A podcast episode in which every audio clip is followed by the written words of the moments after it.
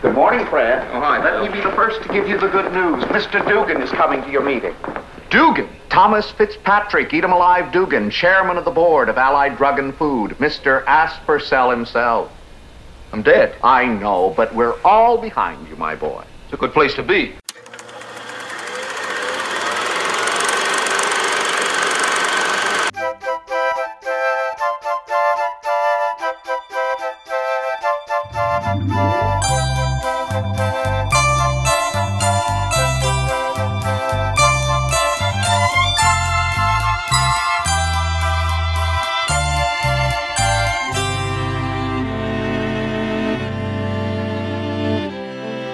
Everyone, and welcome to Fansplainers.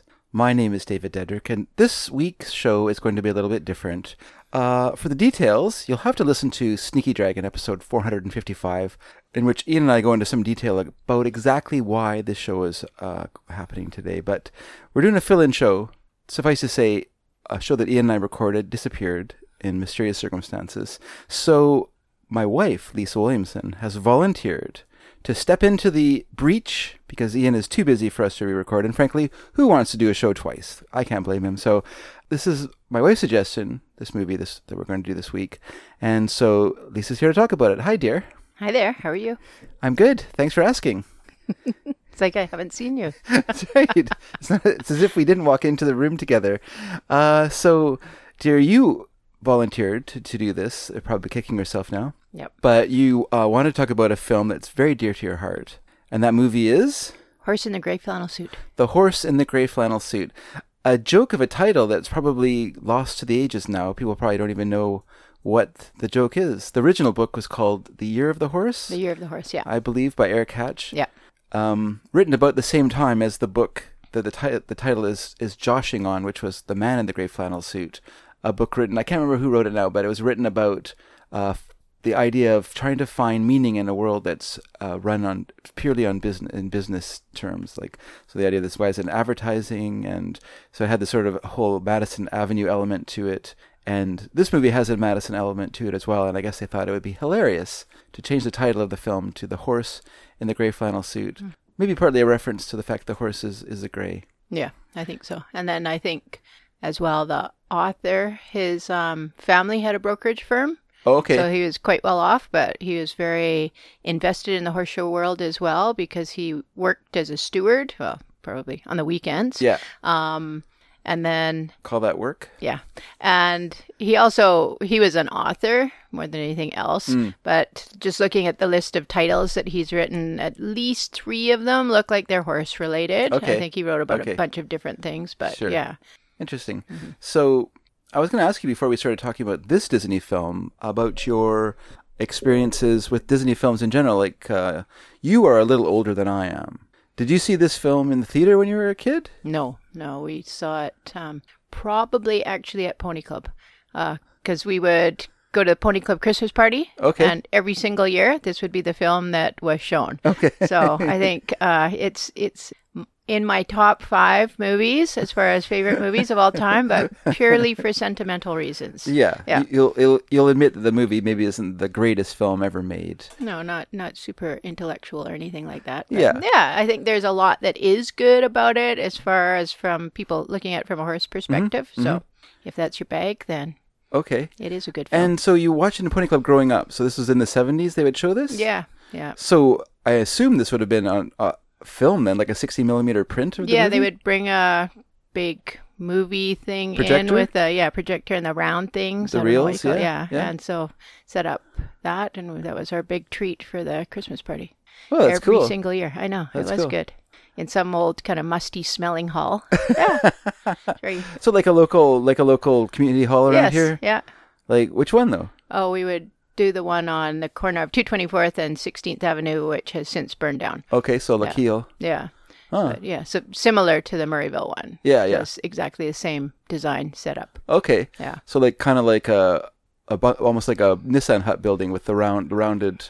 I Is that what it guess, has? yeah, or, or gambrel roof Okay. building. I think I you would call it rather than Nissen Hut. That's what it um, makes me that think would of, have a stage at the end. Like you'd walk in at one end, and there Yeah. would be the cloakroom, and then you're walking through whatever you would use it for, whether it's the dance Sure. hall or the you know New Year's Eve dinner. But Mm-hmm. anyways, a big space, and then at the end you'd have the stage, and you'd have the kitchens behind that, Mm. and then out back the outhouse. Or if you're fancy, if this, I think our, we only had an outhouse at ours, so there was no indoor plumbing.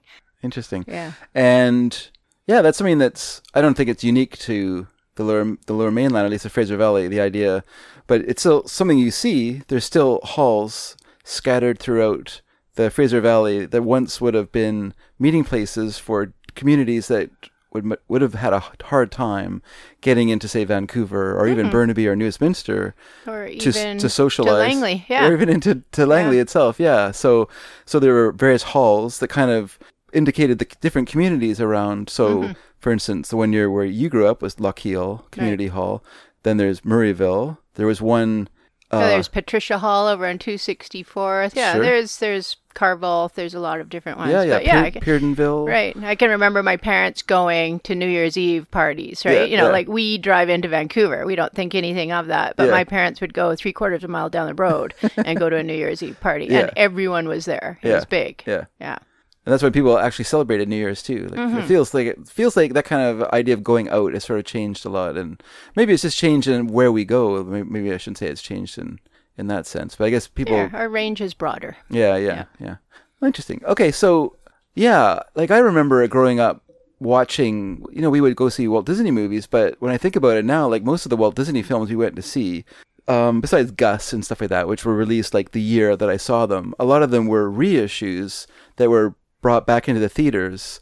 So like I would go to the movie theaters in the 1970s to watch a black and white movie like The Absent-Minded Professor or Son of Flubber. Yeah, the very first movie I ever saw in the theater was of that type, and it was Bambi.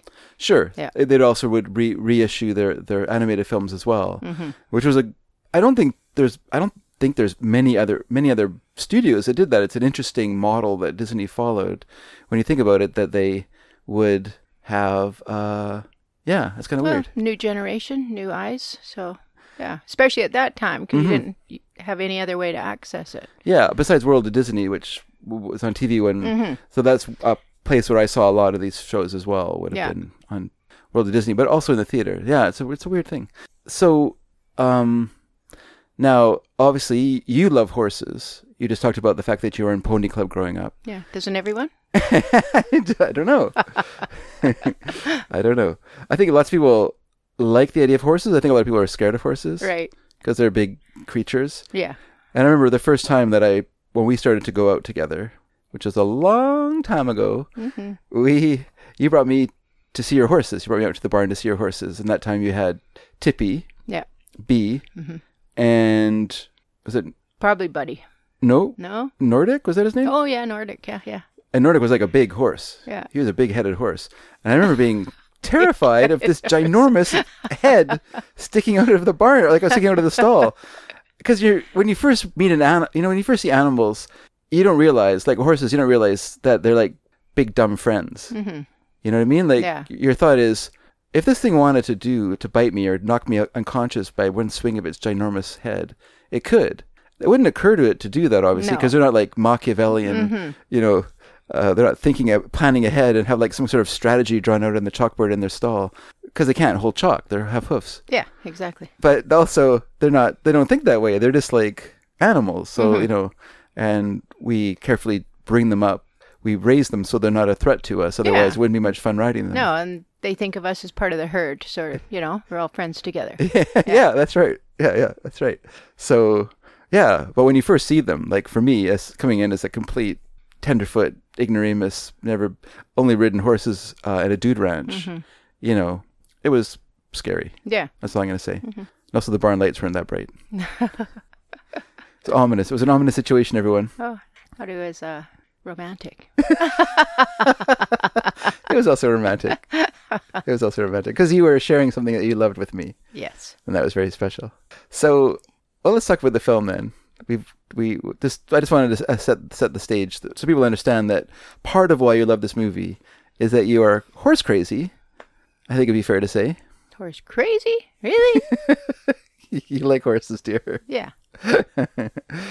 and you uh and so I think that's part of what what feeds your love of this film. Although I don't think any of your other movies that would be on your top five would have horses in them, do they? No, no, because this is the most real horse movie out there. I think you're right. Yeah, yeah. Like it's not. I mean, like Internet or uh, National Velvet is a fun movie, but it's not. In no way would you watch that film and think, "Oh, this is how a horse really gets trained for for yeah, to- exactly. for racing." Exactly. Like it's not. It's not real at all. Like it's Yeah. just like complete fa- fantasy. I mean, this movie has obviously a strong element of fantasy to it, but the riding scenes and the jump jumping scenes all feel very real. and know. even uh, the interactions between like the trainers and the trainer to the the parent or whatever you know it's like reality check reality check reality check whereas most of the time with the horse thing it's sort of like you know girl gets horse uh, girl says i will train horse it's a wild horse dad says don't train that horse you'll die and then the girl rides the horse at midnight and they gallop around and then the girl enters a race and she wins and dad's like oh this is great you know and that's that's the usual horse movie right but yeah there is the if you go in as a little girl and you watch that little girl in the movie you realize later it's not actually about her either Mm. Okay. you know What's so it, what, who's it about? The dad? Yeah it's about the dad Okay. but I think the horse is the the scene stealer, Yeah, yeah, right? yeah. So yeah, and it is pretty much the same horse throughout, which is also pretty rare for a horse movie. You know, often they will have many different horses playing one single horse, and Mm-hmm. Yeah, in this yeah. one, I think probably. I think there's 90, three horses. Yeah, there's three horses, and about ninety to ninety-five percent of the scenes are this one horse. The one, the two horses are very alike, and then the one horse is Yeah, it looks like a a, real different giveaway. breed. it looks yeah. like it looks. It's a much smaller horse, I think. Yeah, and a totally different breed, Mm. and he's actually got slightly different markings. Like Oh, yeah. he's, He's much lighter too. Yeah, yeah. He's got he's flea bitten gray up by his neck. So Yeah, yeah, there's yeah. a lot of stuff going on that you can like. Eh, it's not the same horse. But I think if you were watching it, for me watching it, if I wasn't looking for that, I wouldn't notice No, those sort of things. no, I I think- remember a long time ago watching the Adventures of Kis- uh, Brisco County junior Mm-hmm. with you, and you kept going, "Oh, that's a different horse. Oh, that's a different horse," and I was like, "It is." Well, his star was always a different shape. I wouldn't notice Yeah. that though. But it's funny you're paying because you're horse crazy. Crazy. You you also you notice things like that because you're looking at the horse. Right. Whereas I'm looking at Bruce Campbell because he's the actor acting in the scene. So I'm like, what's the actor doing in the scene? He's Yeah. acting this part and he's telling me information for this movie. And you're like, horses. the horse is the only real one there, right? He's doing what he does. That's true. That's very true. All right. So this movie is from 1968. That's Mm-hmm. good why. year. It's a very good year. Is it a good year? That was the year Tippy was born. Oh, okay. Yeah. Tippy w- was. That's my horse, who looked actually could have been a carbon copy. He could have played that horse in the movies double. Like, when he was younger, because when Yeah, I knew yeah. him, he was much Oh yeah, lighter, he was much, much, lighter. Okay. But yeah, when I was the same age as that girl in the movie, Yeah. he was the same amount of gray and everything, and he looked the same, same breed, same height. Yeah. but yeah, very similar looking. Huh, cool. Mm-hmm. Um, so so 1968, the year I used to write Tippy Lit, so that's Mm-hmm. why I know Tippy. Uh, so the movie starts after a lot of fun credits Yeah. showing us horse things and and and stuff like that. The movie starts with Dean Jones, the star of the film, playing Fred Bolton, which is a good a good Madison Avenue name, I think. Uh, he's carrying a saddle through a office building. And he doesn't have the stirrups run up. and doesn't have the stirrups run up, but you noticed, and we noticed that because he gets they they get caught at some point. He get a woman coming off the elevator Yeah. gets something caught in the stirrup because not only the stirrups don't run up, they also don't have the pads in the stirrups, Mm-hmm. so that they're just a an open metal. Yeah, and those Loop. are just old fashioned kind of stirrups, so you Oh, would have okay. seen those back then. Okay, Yeah, okay, so they, they didn't have the the. often not. No. Okay, Yeah. So why did they change that? Add traction or? Uh, yeah, more traction, and then the ones we have now have more weight at the bottom as well. So yeah, they're just going to hang down straight and keep your foot in the right position more Okay, so. Yeah. okay. Those other ones are are lighter, and they actually would break. I had three of those break on me in my What, just the metal ones? Yeah, at the bottom, they crack across the bottom. Okay. Uh, that was when I was galloping racehorses. So I can remember going out to the track, you know, on this like Yeah, yeah. two year old one morning, all my legs all super short, and I'm up on top of the horse's back, like way up on top of the horse's back, and this horse is prancing, and I'm my stirrup was kind of bouncy, the one stirrup, and I'm like, oh, that's weird. I bounced on it a little bit. Yeah. thought It was so weird, and then galloped around the track, and then came back to the barn, jumped off, ran the stirrup up. oh no, yeah. Piece of metal that was keeping me between the horse and the ground was yeah, pretty much about to break in half. Wow. And so is, are those more common in like in thoroughbred racing? Just for the- No, I think well maybe thoroughbred racing now, but you wouldn't see them anywhere like in horse shows. Okay. They're just Yeah. gone, obsolete. So so yes, he's got this. uh He's he's like, this movie has a lot of elevator at the beginning. Actually, as I think about it. It does. But yeah, so he gets off, uh, and we see that he works at the Tomes Advertising Agency. I don't know what that's a reference to. I don't think it. I don't know if it is a reference to anything, but it's a. It seems like a weird It, choice. it's a yeah, very strange Tomes, name. Yeah. Tomes Advertising Agency, and he comes in. It's all a, all a bustle. Everything people are doing this, doing that, and it turns out he has a, an emergency meeting with uh, a guy named Dugan, who has a company called Allied Drug, something like Allied that. Drugs, yeah, and he's their big client. And he's yeah. the- so this, this- is an this sort of- important meeting. That's right, and it's sort of a surprise meeting, and no one no one's expecting this, and it's in a half an hour. So everyone's in a mad rush to to get ready for it. Now we learn a couple of things during this this part of the of the movie. Is that first that Jones is a single dad, and we don't know what happened to the mother. That's never mentioned in the no, film. I don't think. No. No, you get the impression that she's been gone for a long time. They've been working together well as this little unit. Yeah, But yeah, there's no mention of her. Hmm. and uh, we we also learn that he owes nine hundred dollars for riding lessons for his daughter. Which even today I think is pretty pretty excessive. It but- does pretty yeah. expensive, doesn't it? Yeah, but it it does explain later that it's for seven months he's behind. Okay, yeah, yeah. which- yeah. that's a bit more reasonable. Yeah, and not unusual either, as I have people that are now seven months behind or more. anyway, but Oh, for the days when we didn't have e-transfer. yeah, I know. People just paid us. I remember, I remember. I was thinking about that a little while ago because I, because I used to be a farrier, as you know. You're married to me, and I was thinking about that because, like, when I used to shoe or trim horses, people would just give me a check or money in my hand when I when I left. Mm-hmm. yeah. And I can't imagine what it'd be like nowadays. People going, "Oh, you transfer you later." Yeah, You know, like, "Oh, really? Like, can I just have the money?" Yeah, I know. It's weird. Yeah, we very much evolved into this thing. It was e-transfer or, you know, work on not credit. I don't know. They're on credit, I guess. Have a but- tab, I guess, yeah, like you're a yeah, bar. run a tab, essentially, yeah. And for a while there, I had almost, I think, eight of eight major clients. They were all on tabs, but only one would ever pay. You know, within two weeks of being given Yeah. their statement, some of them, yeah, whatever. But um, yeah, this summer with the pandemic, all of a sudden things have changed and everyone's paying cash now. So Oh, like, okay. all right, bring it. pandemic. That's better. I wonder why. It's weird. It is because every other store doesn't accept money. I guess everyone has extra money in their pocket because I don't know. Some of the people are saying, "Oh, it's weird having to go to the bank." So I don't know if they just think I only take cash, but I'm not going to disavow them of that notion because I like the money.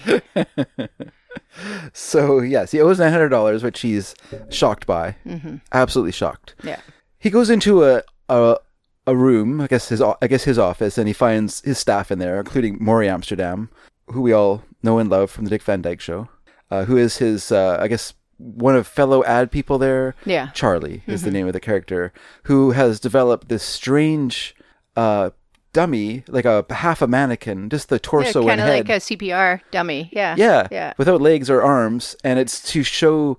It's like this almost like elaborate uh pin. What do they call that? Pinball? No. Like, no, no, you know what I mean. Talk about what was used to be that that Japanese uh, game where the the little I can't think of it now. I used to know it. I don't know. Dang, it has a name. But anyway, Yeah. you put it a ball on the top, and it kind of pin pin pins down the thing. Yeah, I know what you mean. I don't know. name. Or something like that. Pinch, Pinchico? No, we're saying I'm both wrong. it doesn't matter. It doesn't matter. So then, uh, so so yeah, so yeah, you put a pill in the mouth of this. It starts to flash red. That shows that it has an Indigest- indigestion. yeah. And you put a pill into it, and the pill is supposed to go down this little trail, and then it it it's it eases the indigestion, and the person feels better. So we learn that uh, you know there's they have a uh, a product called Aspercell. That's kind of like Eno or or Tums. Tums or whatever. like yeah, that. Yeah. those sort of things. Antacid pill. Yeah, an Yeah. pill. And then, and so they uh, gather up all their things that they've been, you know, they have. It's all half thought out ideas, I guess. It feels like everything's just kind of like oh, they have a campaign, but they're not really too. Mm-hmm. It's not complete. It's not complete. Yeah. No finishing touches. And so they have to like gather all this stuff up and take another elevator to another part of the building, which we do have a, a dear little old lady who's very confused by the, the dummy on the elevator and she keeps getting off on the wrong floor. And then she finally just gets off the elevator entirely and says, I think I'm in the wrong building. And so they go to their meeting with, with Dugan, who turns out is a, a big hard bitten guy who never you could there's not one scene in the film where he doesn't have a giant cigar sticking out of his mouth. Mm-hmm. Which to me is like the weirdest thing in the world. I don't think you see that anymore. No. You don't see cigars that often anymore, but it feels like in the past it was just like a regular thing for people to just walk around with ginormous cheroots sticking out of their mouth. Like it's just mm-hmm. crazy. Like almost every movie, like and, and people would be like close to each other. Like I, I don't even think I could stand like being close to somebody like blowing cigar smoke in my face, face the whole time we're doing something. Like two guys writing a song and they're both like got giant stogies in their mouths and they're like puffing away and they're like writing music. Like what's going on?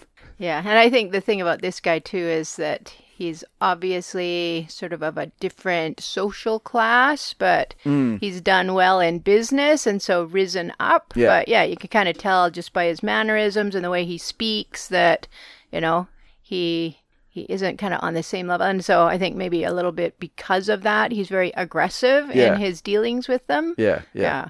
yeah. Although that kind of imperiousness may also work in his favor just in Oh, business for life, sure. business Yeah. life anyway. Yeah.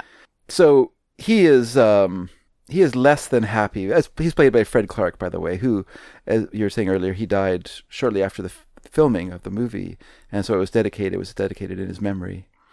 Uh, he is unhappy with the campaign as presented by Dean Jones and and his other his fellow fellow employees or fellow members, fellow Yeah, workers team. team. That's a good word. Thank you. Uh, he wants class. He wants Because he doesn't have class he doesn't himself. have class himself. He wants Aspercell to appeal to a to the jet set. He wants to cat cat that catch that you know the the preppy class of New York City. The guys Mm-hmm. The who who's are who. the who's who. The people. Many of the people who are in the room with him right now are the people he wants to be. You know, using Aspercell and thinking you know thinking of Aspercell when they when Mm-hmm. they. And so Give He- indigestion some class. I think that's kind of a phrase that was used. and so he wants uh yeah that's his that's his campaign and then of course Morey Amsterdam does get to demonstrate his his dummy his, and puts the pill into its mouth and then it goes down and then for whatever reason it causes some sort of short circuit. Instead of curing the the uh, the the uh, in, the upset stomach the indigestion it causes all these sparklers and things to flare up inside it and it, it makes all these noises and whirls and stuff like that. And i gotta say here's one thing about disney films of that time period. Great special effects. Like i just think because they had like such a such a great animation Right, studio. yeah. like like like those effects. Like it's already obviously animated and like this sort of superimposed over top of the but it looks really good. Like it Mm-hmm. Just looks amazingly good. Like, i was like wow that's really impressive. For a movie that because i don't think walt disney i think these movies were like a cash grab basically these films. Like like all these movies are super cheap to make. They don't star anyone who are big stars. I know you know who dean jones is but at the time no one knew who dean jones was or very few people. He wasn't like a big name. Like there's no one of any particular uh you know like of, note in this Renown, movie yeah. Uh, like they don't even have like a guest star, like a like a cam, like they don't have anyone. Like Mm-hmm. like in movies like this, normally like you think about, it, they they'd have like they get like someone that you knew playing like the old old guy or something like that, or the boss would be someone. You know what I mean? But no one. Mm-hmm. So I so I think they made these movies like as quickly as they could for as cheap as they could. They had their may- maybe Walt Disney was one of the last studios with like contract players, so they would have actors who are on contract who would be in their movies over and over again. We'll see one of them soon. I don't want to give away na- names yet, but but they, I I do think that they they kind of ran in almost an old fashioned way that they were still like kind of a factory. They're kind of pumping out these movies, and they had a built in audience because they're Walt Disney, and I guess it just funded the things that Walt Disney wanted to do at that time, which mm-hmm. was build Disneyland and then build Disney World. Yeah. He'd almost like get forgotten about the whole movie part of his business by this point. Hmm. Well, he had just died as well. Oh, this is the first movie after his death. Okay, okay. Um, and yeah, unfortunately, it was it didn't do well financially. But yeah, like you said, it was probably not super expensive to film either because a lot of it was contract people and then on set, you know, like at their ranch and whatnot. Yeah, so yeah. they weren't spending a lot of bucks. At the Disney Ranch. yeah. Yeah, yeah. uh, made to look like Connecticut, but still filmed in Southern California. Yeah. yeah, and yeah, it, everything. Well, we'll talk about when we get there. Uh, so so yeah, he gives them. Um, he gives uh, Dugan gives them 24 hours to come up with a campaign that'll wow him in the in Madison Avenue of that time speak. We then cut to the Riding Academy. I'm gonna call it Riding Academy. Like we were just saying, it's based filmed at the the uh, Disney Yeah, I think it was called Well, Disney- Golden Oak or something like that. Golden Oak. Is that the name of their yeah. the ranch? Yeah, so that was Disney owned, and then yeah, they got this teeny little riding ring. Yeah, it's is- just obviously made up with temporary fences. They Yeah. just made a circle out of. Yeah. Almost everything in this movie that's ridden that's not in a, like uh, some sort of stock footage of a real place is done in round pens. Mm-hmm. Like every, everyone's riding around pens. The horse whisperer was there for all this. Uh, yeah, had all the horses going in circles. yeah, So we uh, we meet Helen, played by Ellen Janov, who we learned through her friends, kind of egging her on that El- Helen wants her own horse, and her friends are recommending that she she do the what's it called, most favored dad, I think Act. so. Yeah, where when dad comes home, you you pretend to be interested in what what dad wants or dad where what dad's day was, and when he like how was your day at the office, daddy how was your day at the office, Daddy? And then when Daddy goes, "Oh, I don't want to talk about that stuff," then you then you zap him with the horse stuff, mm-hmm. and that's when you got him at his most vulnerable. Oh, because you've given him a martini as well. Right, yeah. You brought him a martini, so he's grateful. He doesn't want to talk about the office. Talk about a horse, guaranteed.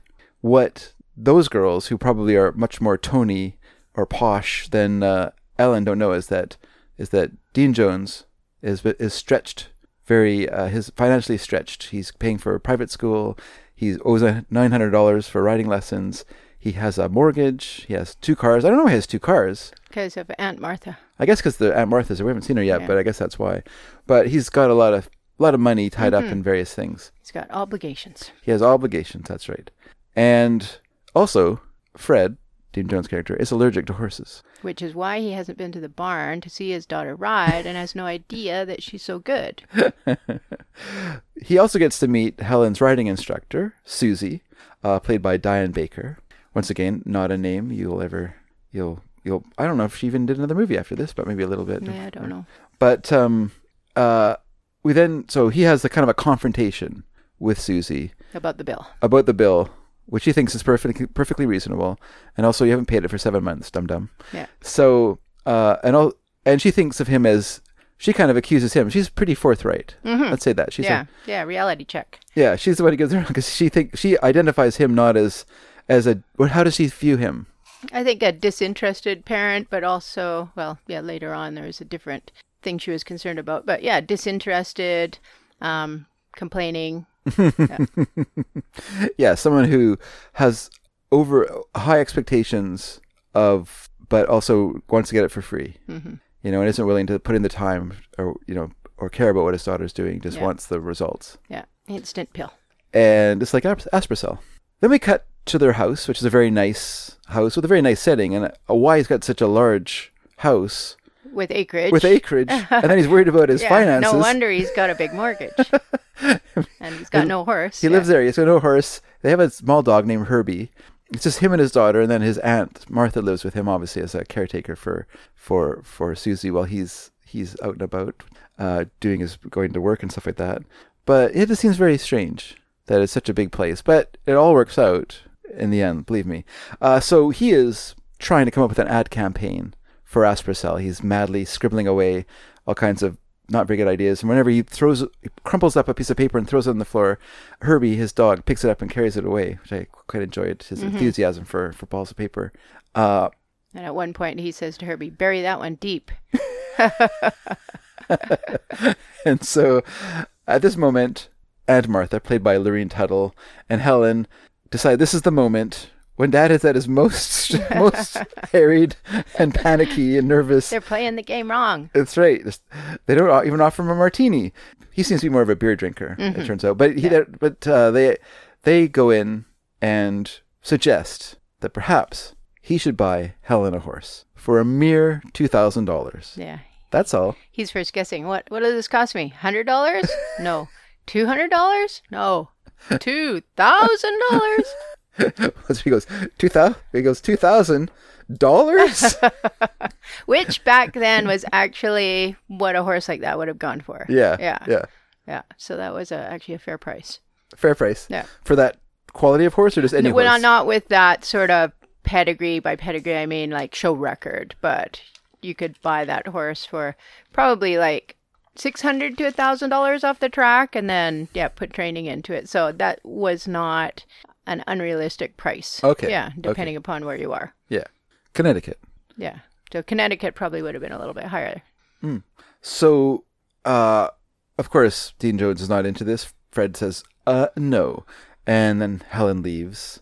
And then Aunt Martha tries a different tactic, which is to suggest that Helen, or to tell him that Helen is scared of boys. Because he says, well, why isn't she interested in boys? Mm-hmm. Why don't I have this to worry about instead of horses? yeah. And Aunt Martha says, well, she's scared of boys because she thinks she's unattractive. And she thinks that Helen having a horse would give her some poise, would give her some self confidence. Mm-hmm. And so she also offers Dean Jones a glass of warm milk because he's going to be working all night. And I'm me as the a person who loves milk so cold it would freeze your tongue. I'm like, blah. Who would want to drink warm milk? And why is that even a thing Wow. to drink warm milk? A lot of people like that. Why? I, I think it's just a throwback to childhood. But why even in childhood would you be offered warm milk? Uh, Breast milk? Yeah, that's how you get it first. So guess so. It feels that feels really even worse. Mm-hmm. Uh, I just wanted to point out though that Herbie is a cute dog. very cute. That's the kind of dog I'd like. Yeah. Small. Yep. That's why you thought my horse's head was big. That's right. I was used to small dogs. So, um, Fred sitting at his table, he sketches out a. He writes down Aspercel, puts a circle around it, and then turns it into like a cute little horse, almost like a Disney horse. It looks like to me, uh, with you know, kind of round body, big head, big big hoofy feet. Um, and then he crumbles that up and throws it on the ground for for Herbie. And then he realizes he comes up with a crazy idea, and he goes scrabbling around for that piece of paper. We don't know what piece of paper it is, but we kind of have a, a, a sense, since the movie's called The Horse in the Grey Flannel Suit, mm-hmm. that has something to do with that horse drawing that he did. Right. And we cut to Fred with Mr. Dugan at the gym, and he's trying to convince Dugan that he needs to make to make or to make Aspercel a name that would be respectable is to get that name into hoity-toity circles. And one way to do that is through show jumping. Buy a horse, name it Aspercel. When it's a success, it will be, and he uses the word subliminal, which I guess at this time subliminal advertising was this kind of idea that people thought would, would really would really exist. It doesn't. It's actually not something that actually works. Yeah. Uh, but at the time, there was like these kind of rumors and stuff like that. There was like an experiment that was The naked woman in the ice cube one. not the naked woman in the ice cube, but apparently there was a a thing where a person uh, in a movie theater he cut in uh, pictures of food into the film, so they were like flash. They would flash onto the screen while people were watching the movie, but so fast you wouldn't, your eye wouldn't perceive it, but your brain would perceive it. Was the idea, and then supposedly more people, the sales went up on the concession stuff. But it turns out that is a that is a is not a true story, and it's just it kind of steam it kind of steamrolled into this idea of subliminal advertising and and how yes naked women and ice cubes and all that kind of stuff which you know come on. Yeah. so then but this is what they're talking about subliminal app. So aspercel will kind of be on in the f- people's minds as associated with and then Dugan of course talking about like the America Cup. So I have a yacht named after Aspercel. I have a race car. I don't know how race cars are classy but anyway a race car called Aspercel and this is a way to get the name out there which is not untrue. I mean this is how you know this is how I know what STP is the motor oil. I wouldn't know that but except for the fact that it was on hot rods when I was a kid would have the STP logo on it. That's how I know it. Yeah. And this scene, it seemed at first like Dugan wasn't going for it, and it was kind of a hard sell, Mm-hmm. and because our hero is trying to basically like following him around to all the different yeah equipment on the Yeah, gym, even and, doing the yeah. actual medicine ball with him. Yeah, which yeah. I was watching that and going, you know, that's really hard to do actually. Like I used to do that. I, I do that at the gym as well, but not with Mm-hmm. the medicine ball. But it's it's hard, like doing all those sit ups and stuff Mm-hmm. like that. And I was so I was pretty. I thought that was pretty admirable of Dean Jones and the older guy to do that too. Right. Like they're yeah, actually yeah. doing pretty good there. But then yeah, the scene ends with him like exclaiming over the idea while Yeah. Dean Jones is getting a massage. Right. Which is So, ki- a good kind of- and then Dean Jones, he says, and have them make you vice president of the company. Yeah. So, yeah. He doesn't no, no, just. yeah, vice Yeah, president. that's he right. doesn't just like it; he loves the idea. Yeah, yeah. And also Dean Jones convinces him that his daughter should be the one Mm-hmm. who rides a horse. That way it it's not connected to to Allied. Yeah, and it was actually uh, Dugan's idea. He said, "Well, put the horse in her name. I don't want this connected to Allied." Yeah, yeah. yeah. So yeah, they just want the horse to be Aspercel, owned by Miss Miss Helen. And so so all's well. The end of the movie. No, so um so before we get to meet Aspercel, we get uh Fred showing off his new horse trailer to Susie. And this is like a Walt Disney horse trailer. It's not a horse trailer anyone would actually want. It's a single horse trailer, by the way. It's huge. It looks like a it looks like ours. It looks like it could have three horses in it, mm-hmm. but it's so thick walled that only one horse can fit inside it. Hmm. Eh, You, you noticed that, right? No, I didn't. Oh, okay, yeah. It's so thick walled because the one side has the uh, Oh, it's got the bar. Yeah. Because one side, yeah, it has a it has a bar with a retractable like with a, a an electric retractable mm-hmm. Awning. awning Yeah. over top of it, and which is for dad, as he says. This is for dad to to sit at, you know, because he doesn't act, he's not actually interested in the writing at this point. And so he's showing this off to Susie, and she's bemused by it, I would say. And then we see a, a trailer, a truck and trailer coming down the road, uh, driven as if he's in the Indy 500. This driver driver pulls off the road into the place. I was thinking, I guess the horse isn't actually in the truck. Like it's they're no, just he it's just couldn't be. because not at that speed. Yeah. that guy was driving like a, like like Yeah, and this the hose is horse was coming from Pennsylvania. Okay. And theoretically, they lived in Connecticut, so it's had a fairly long journey. Yeah. Yeah. Yeah. And so the guy comes tearing up, almost crashes into a tree and runs almost runs over over Fred. And and then we get to meet Aspercel for the first time, who apparently was a bad horse the entire trip mm-hmm. in the trailer. Not didn't trailer very well. Was making a lot of noise. Reminds me of, our, of one of our horses, Archie. yeah. Archie. Yes. He crashes and bangs and paws and rips things up. Yeah. Yep. Yeah. That's right. So- Last time we drove anywhere, we opened the door up and he had his leg cut, caught in a in the hay net. Do you remember that? Yes, I do. And I had to go into there and try and yeah, get it hmm. out of his foot. craziness. And it was caught in his shoe as well. Yeah. Oh. Uh, horses. anyway, maybe he'll turn out to be as good as Aspercel. Oh, maybe. We were parked on the side of the road as well, so traffic was driving by us and we're trying to get this stupid horse off of a, of a trailer and he's got a hay net caught in his. Anyway, horses. So, uh, Gene, Gene, Gene Jones, Fred, Fred goes into the trailer to, to, um, to get Because- Aspercel out. because the trucker won't. The trucker 'Cause won't, The yeah, trucker he's- is just done with this horse at this point. He's Yeah. like, I don't want to have anything more to do with him. Yeah, that's right. You, we, he says, me and two other guys. It took me, me and two other guys to get him into the trailer. You unload him. Yeah. So, so uh, now Fred has grabbed a beer from the bar because that's why he opened it. So he's got this beer in his hand and he feeds a little bit to the horse. Or the horse just starts Oh, he starts. Yeah, yeah, he starts licking the top of the beer That's right. can, He yeah. starts licking when he's trying to undo the undo his restraints. And so, uh, yeah, but he does feed him as well from the palm of his Yeah, hand. after a while, when he figures out the horse likes that, Yeah. it's kind of like his horse whisperer moment, right? Do, you- do you think? Do you think beer is good for horses?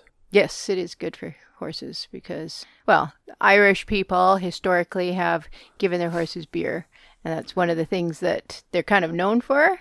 Um, Drunk horses? not drunk horses, but um, yeah, it's it's related to vitamin vitamin B, I think, because of the um, whatever. It's not just regular beer. I think it's like Guinness or something, Okay, something okay. that's like got a lot of hops in it, Mm, mm. and yeah, it's just good for their digestive system. But um, like the the flora in their hindgut, it helps to repopulate that. Yeah, yeah. But there was Okay. actually a recent study done that it can help with a foot problem called laminitis. So. Uh, because Oh, really? yeah yeah because often it's a toxic cascade that starts in the hindgut Sure. with laminitis Yeah. and so if you can calm that down then yeah you end up alleviating that problem Have they tried it with colic? no, I don't think so. It just seemed to work with with uh, laminitis. Uh, so so yeah, so he is able to lead Aspercel quite quite easily out of the trailer. Aspercel's very good good with him. Obviously likes beer, and he's won he's won his heart with with some beer. Yep.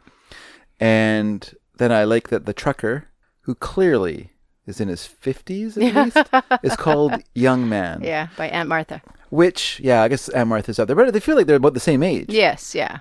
and and it's weird. I mean, this is. I mean, I always I can't help but always draw uh, a parallel to the the TV show Emergency, which just kills me watching that show because there'll be a person in the show who's clearly in his 40s or 50s, and they're always said to be in their 30s. And I just think it's just actor's vanity. hmm Yeah, for No, sure. no actor wanted to be called. Be like, can we lower the age a little bit for this character? How old do you want to be? I don't know, twenty? No, no, no. Thirty? Okay, we'll do thirty. Yeah. We'll do thirty-five, but Yeah. we're not going to go twenty. No. So, so yeah. So the young man gets some refreshment at the bar of Mm-hmm. this horse trailer. So that's pretty handy horse trailer, really. Yeah. Uh, we go to the horse show. This is their first horse show with Aspercel. Helen's riding. She's wearing a red jacket. It would not fly because that would at that time it would be reserved for people who were either the master of the hunt or a former member or current member of the country's Olympic team. So yeah, you would definitely not wear the red or pink, as it would be called, jacket. Yeah, Yeah. yeah. But she's wearing it. Yeah, she's wearing it.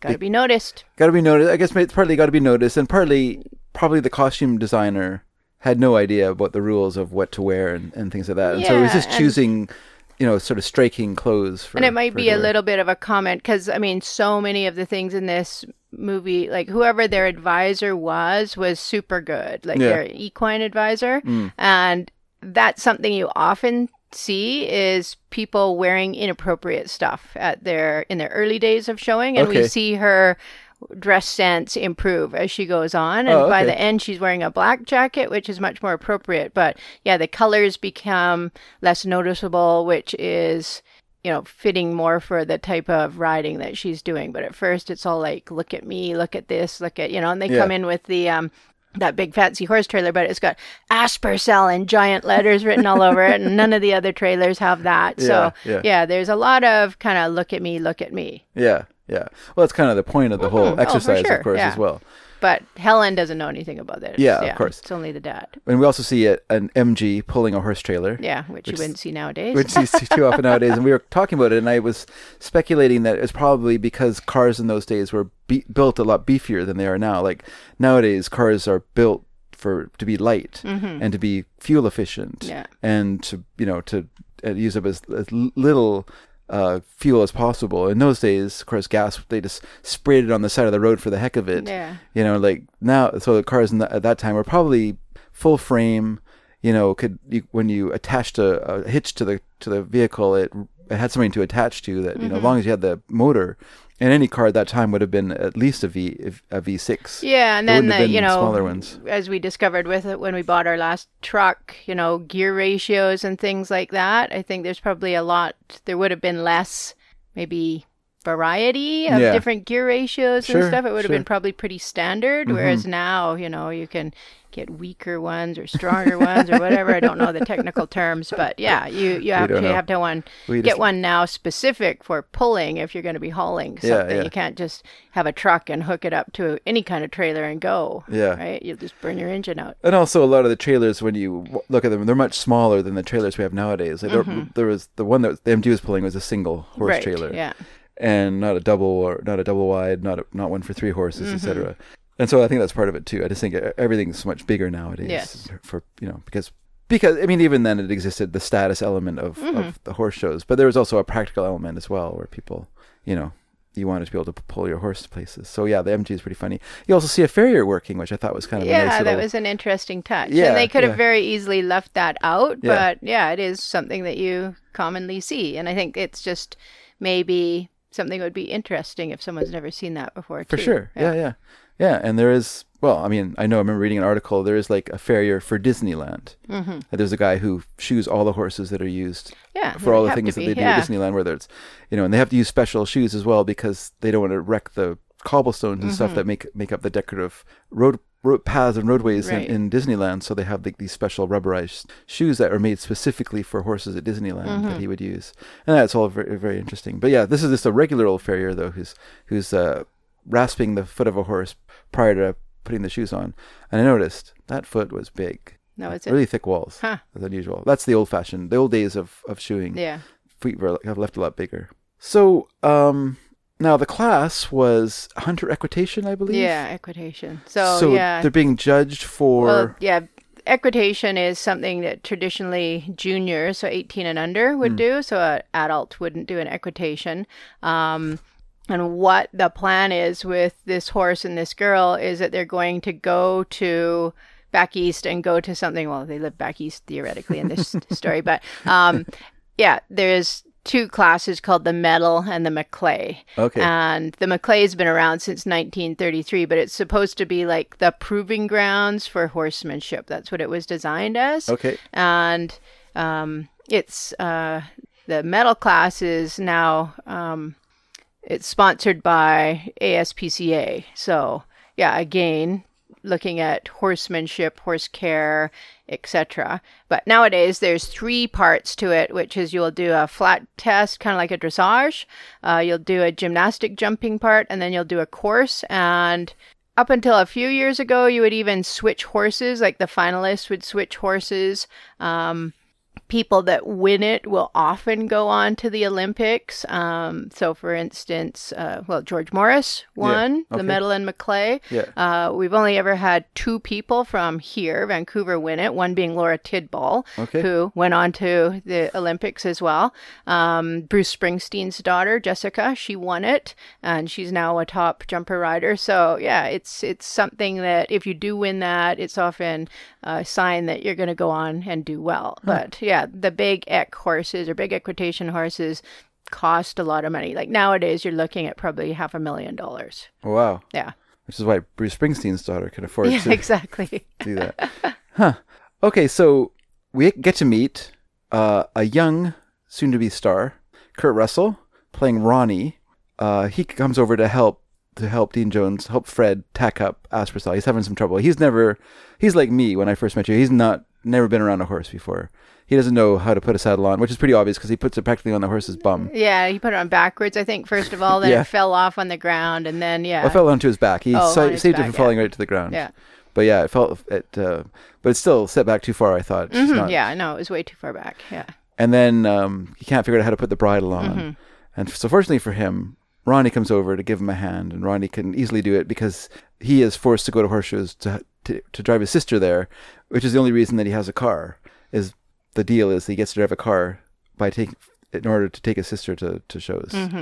So fair enough. Mm-hmm. Yeah, So and that particular scene is actually it's it's kind of well done because um, the star is trying to get the bridle on the horse, and to him it's just a bunch of straps, and they're all tangled up and Yeah, mixed yeah. up, and he can't figure out what goes where.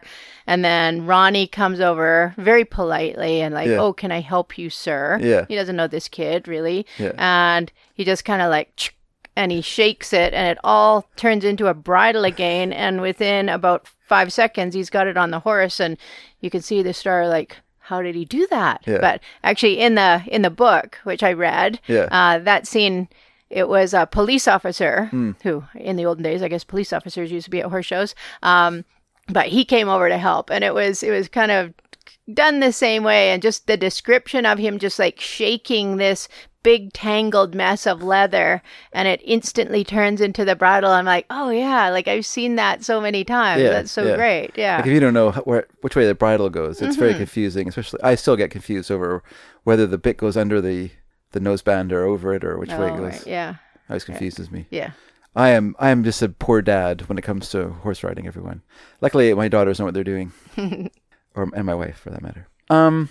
So yeah. So Aspercel does uh, doesn't do too well. No, I think what happens is the girl, basically, as Ronnie kind of points out, um, she started going off course. Yeah. This is her first horse show. Sure. And she has to rem- memorize a pattern before going in. And they arrived at the show late. Mm-hmm. That's right. and they had planned to be there on time, but there was a change in the schedule. And as soon as they actually pull in and stop, there's an announcement made saying class in four minutes. Yeah. And at this point, she's got no number. The horse is in the trailer. There's no tack on it. And This feels all- like us arriving at a show, by yeah, the pretty way. Pretty much.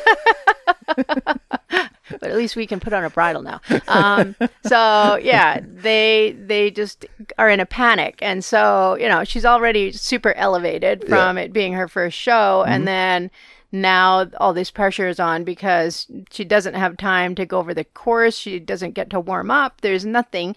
Um, her coach does a really good job, of just like relax, it's okay, and like Mm-hmm. Yeah. like that's what a coach will do, Yeah, right? yeah. Because you know, big picture, this is not a big thing, right? Yeah, yeah. But to a kid at their first show, it is a huge thing, and everyone's looking at you, and your friends are judging you, Yeah.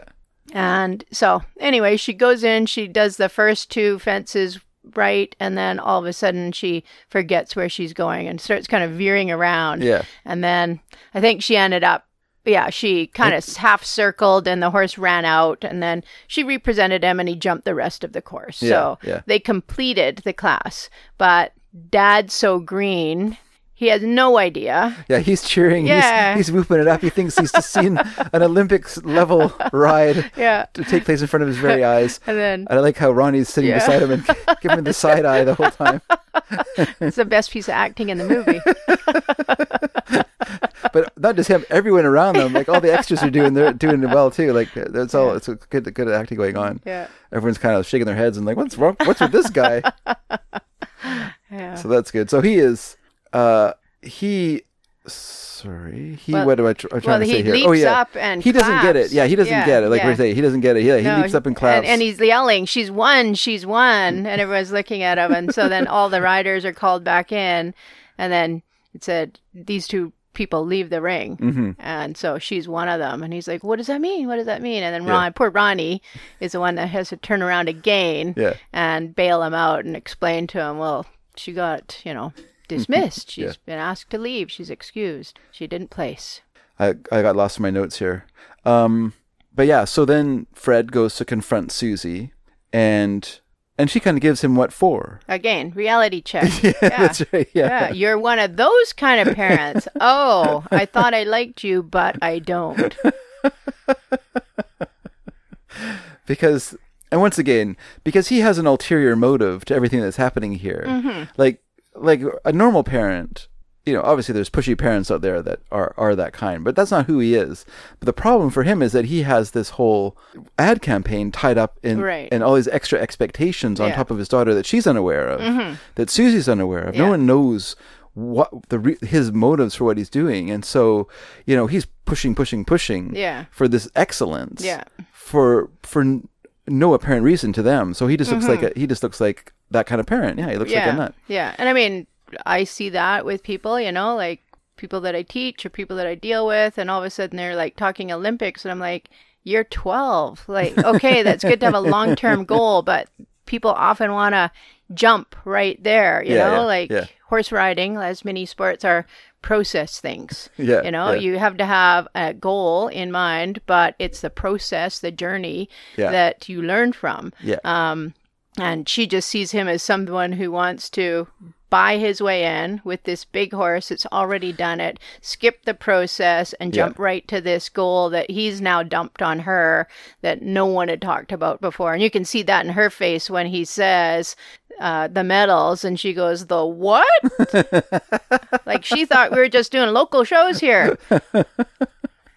Uh, we we didn't mention that uh, Susie's the one who found the horse for them, which Aspercel cost five thousand dollars. So Mm-hmm. Yes. Mm-hmm. even more than the two thousand that he initially uh, almost t- turned white. His hair turned white at the idea of. uh, so yeah, so I mean, so he yeah he's got this five thousand dollar horse that he has convinced this you know abrasive guy. His job is on the line. You know now he's vice president at the at the at the ad at the ad company. So he's got a promotion, but the promotion all hinges on this horse doing well. Mm-hmm. So he has all this pressure on him too, and so he's taking all that pressure and putting it onto Susie. Right. obviously. First time out of the gate. Yeah. And so he, there and then he arranges for her to give Susie Helen too. Yeah. yeah, give Susie hel- give sorry for Susie to give Helen l- daily lessons because he wants what it's instant results, obviously. Right. Yeah. So, um, so then we kind of get like a a s- series of scenes where I guess she's improving and we're Yeah, seeing the again, we see part of the process. We see part of the journey. Yeah, And yeah. yeah, they kind of take a step back from trying to jump courses to all of a sudden they're doing gymnastics or working on the horse's footwork. But they even go back even further than that. And I think she's riding bareback and she's barrel racing, Yeah. which to many people would go, that's totally not applicable, different sport, uh, totally different discipline. Um, but actually in the book that's there's kind of two trainers and one is the lower level will ride bareback will develop your seat will Yeah. develop your balance will develop your skills and then this other sort of george morris type person steps in and puts all the finishing touches on the rider Hmm. who then goes on and does well but in so just so people movie- know uh, who's George Morris. Oh, George Morris was, um, he was basically the the father of what they call the um, American seat or the forward seat of riding. And we see an example of this later in the movie. Yeah. And not just the American team, but the Canadian team of show jumpers had a very good record through the late 50s, 60s, 70s. Actually, even now, they still do well, but they ride in a very different style than the Europeans did at that time.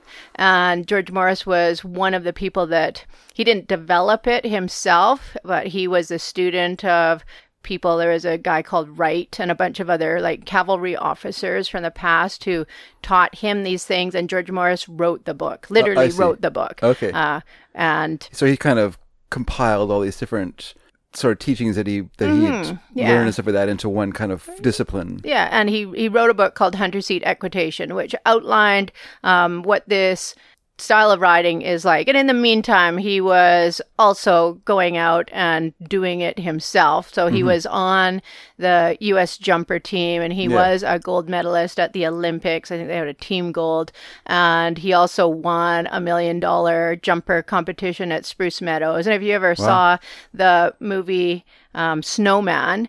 Uh, in the movie, there was a horse that was sort of taken away from Harry, the rider of Snowman. The Yeah. horse was called Sinjon for this hoity-toity spoiled rich boy, and that was George Morris. And so that's the horse that he rode when he won the gold at the Olympics. So, um, and George says, And we would call that horse Saint John. yeah, yeah. St. John is yeah, but they they, they uh, you pronounce it Sinjon.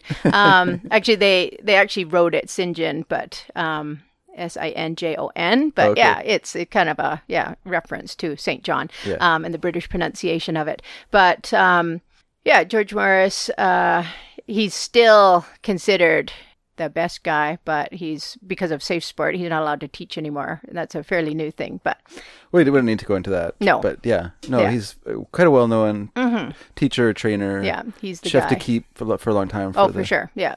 Yeah, for the coach. American team Yeah. and everything. Yeah.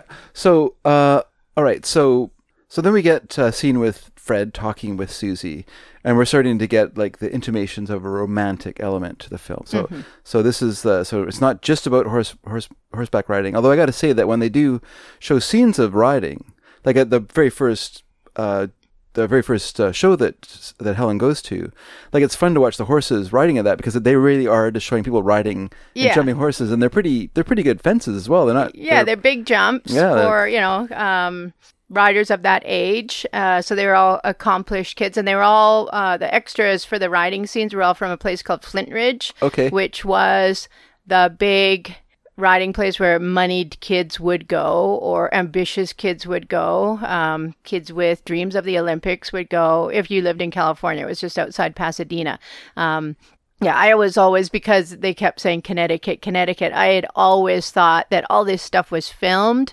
back east, but yeah, recently just read it was Oh, yeah, yeah, California. no, no. They wouldn't. then- they wouldn't leave yeah. California. It would just too no, so yeah, it was it was Flintridge Riders, and I think some of the scenes, like maybe the horse show scenes, the early horse shows were probably filmed at Flintridge. I think the riding lesson scenes were all filmed at the Disney studio. Yeah, but yeah. apparently, like in uh, oh, what happened was the Flintridge Riders, all the juniors, they actually pooled all their money together after the movie and built a big clubhouse, a junior clubhouse for themselves. Oh, wow. And they had stills from the movies, big pictures from the movies, and they were very proud of it apparently for Yeah, for yeah. decades afterwards. Yeah, they should be. Mm-hmm. They did awesome.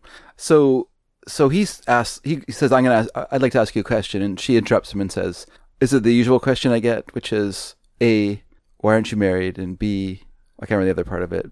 Basically, you know, what do you do with your life? Why are you Yeah. sitting at home? Yeah, hanging around with horses all the time. Yeah, yeah. And then she tells him the story of that she was in love with a with a high level dressage rider, I believe, or a jumper. Was he a jumper? rider? Jumper, a jumper yeah, rider. Sorry, yeah. named Archer Madison. Yes. which is a very, very preppy name. Mm-hmm. And because any name that can be turned around is a preppy name. yeah. is a preppy name. So he, uh, and I have to admit, I, I kind of uh, uh, wasn't paying attention to why they didn't work out as a couple. Well, it didn't act. That part didn't really make sense so much because you know she said I would rather be sitting at home um, at night by myself reading my book. Mm. But she said what he wanted was to go around and um, travel the world and I wanted to have the pitter patter of little feet. Oh, okay. But she's trading the pitter patter, or you know, being with him, um, with just sitting at home by herself. Yeah. Is that better? I don't know. I don't think so. Hmm. I like being at home. You should marry her. So, so with all, all these lessons begin to turn the tide for Helen. She begins to win. And we see her at different shows, sort of a montage of her uh, riding and winning and, and, and Aspercel doing well. Yeah, and basically what she has to do is win three medals Yeah. regionally, locally, Yeah. to qualify to go to the medal in Maclay. Yeah. And that's how it works. Sure. Yeah.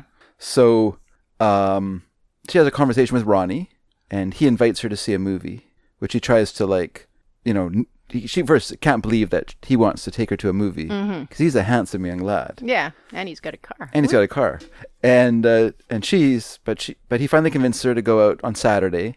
because it's not a horse show day. It's not a horse show, day. not a horse show, because she's all about the horse shows. Yeah.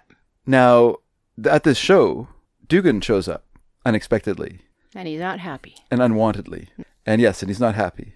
And he he and and Fred get into it. And Fred is saying, you know, you're not giving me time to to you know, like we are already getting attention. We are already getting notice. We are already getting uh, you know, write ups and, and because this is at a time, by the way, everyone, this is at a time when people like newspapers, which at that time were important in terms of media, like actually paid attention to horse shows. And not just big horse shows that might take place at Madison Square Garden, but little county shows and stuff like that would have reporters from newspapers go there and write up stories on the on jumping, mm-hmm. which is Yeah. bizarre to us now, of course, when we only concentrate on three or four sports at any one time in the newspaper. There was once a time when all kinds of different sports were talked about in newspapers and were given attention. But those, And different levels too. Yeah. different levels of those sports. Yeah. yeah, those days are done.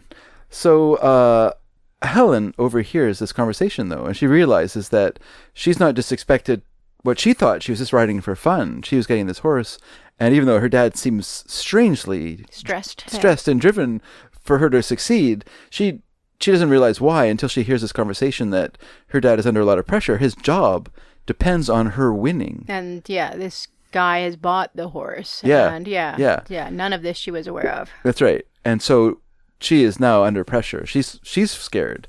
She's fearful because now everything rests on her. It's not. It's not. She's the person who who holds her dad's future in her hands, mm-hmm. And so she's feeling all this pressure. And you know, Fred tries to make it seem normal, but but Helen obviously is feeling feeling this this. So, and we see that in a conversation they have where um, he phones home from Chicago. He's in Chicago on business, and he phones home and talks to Helen. And Helen was, you know, he fully expected her to get her final medal that she needed at the, this Rockford show, as we learn. And you know, there's even a poster on the or a like a kind of a uh, Yeah, above their mantle. So it's very, very important to them because above the fireplace mantle, Yeah. all that's up there are her ribbons and her medals, and then there's this big blank space with a little card reserved for Rockford. yeah, Rockford medal. And then she doesn't win. Or is it Rockbound? I can't remember So- exactly. I think it was Rockford, whatever. Yeah. So so yeah, so and so she when she's talking to to him, he's like obviously he's phoned because he wants to know what happened. But he's trying to make it seem like, oh, it's oh, it's fine, everything's Mm-hmm. Yeah. hunky dory. It's Mr. Casual. Yeah, but she is totally feeling it. Like she is stressed out by this phone call and and she's trying to seem normal too. So both of them are trying to seem normal and not stressed out, but they're both stressed out and not and uh and when he hangs up, then she uh I I guess the scene kind of ends. You just kind of see her not happy. Mm-hmm. We cut to the next day. He arrives home early from Chicago. He comes home and no one's home, so he he decides to relax. He changes out of his suit and tie into a, a into a loose-fitting yellow shirt with the most hideous pair Button-up of shirt, It's a button-up shirt with the most hideous pair of Bermuda plaid red plaid Bermuda shorts Yeah. and a pair of really really fluffy sneak slippers that he's wearing walking around in Quite the get up. it's great to get up. Uh, so he's relaxing in his boxer shorts, sitting on the couch, and Aspercel, being the friendly horse that he is, uh, he hears that he's home. Probably hears the crack of the beer can.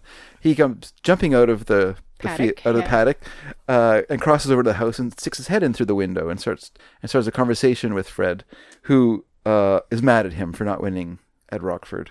But he's ki- sort of casually mad. He kind of calls him a loser. Yeah, yeah. And says, "You just want my beer." But then he's like, "Oh well, whatever." Yeah, and yeah. So yeah, But Aspercel gets upset about this Mm-hmm. nonetheless, and he runs away. And so, so Fred has to chase after him in his getup. Uh, so he's running down the street or, or across the fields, uh, wearing fuzzy slippers, plaid Bermuda shorts, which actually just look like boxer shorts to me, and a yellow a yellow button-up shirt. What's that? Uh, that's what I thought they were at first, and then I realized they're shorts. Yeah, yeah. And uh, so yeah, they go for the long run through through field, oh, no, over hill and over dale, or Underdale, whichever way, whichever way Overdale, Dales, yeah. whichever way Dales are. Uh, and then he finally catches up to the horse. The horse kind of gets tires out or gets bored or whatever. Oh no, because he's laying on the ground, and the horse comes up and starts nuzzling him. I was wondering how they did that. They must have put something that he wanted underneath Dean Jones because he really seemed to be trying to move him out of the way. Well, yeah, he was a very uh, food motivated horse, I think. Okay. And so during this time, Aunt Martha and Helen have come home and they discover that Aspercel is gone. And they immediately assume that something bad has happened because apparently Fred has left his clothes scattered all over the house and the horse is gone. So they phone the police. And uh, meanwhile, Fred has somehow managed to mount Aspercel, which was a pretty good sequence, a series of Mm-hmm. yeah. scenes where he's trying to Because various ways. it's real life. You get out and you have to get off your horse, or your horse decides you have to get off, and all of a sudden you have to get back on, and you're like, how do I do this? so he tried a variety of methods. And there's no saddle. He had no saddle, so usually you could just put your foot into the into the stirrup and, Mm-hmm. lift yourself up. Yeah, and he didn't even have a bridle. All he had Yeah. was like a rope halter, and then Yeah. he decides because it's a long walk home. Oh, why don't I try riding? And so he just kind of, yeah, Oh, One interesting part of that scene, though, is how easy how easy he finds it to put the halter on now. yes, yeah. So that shows some Doesn't some- take long. yeah. Yeah. it shows some growth. Uh, and then um, yeah, so he gets onto Aspercel and he's riding along the road. just road, walking. Yeah.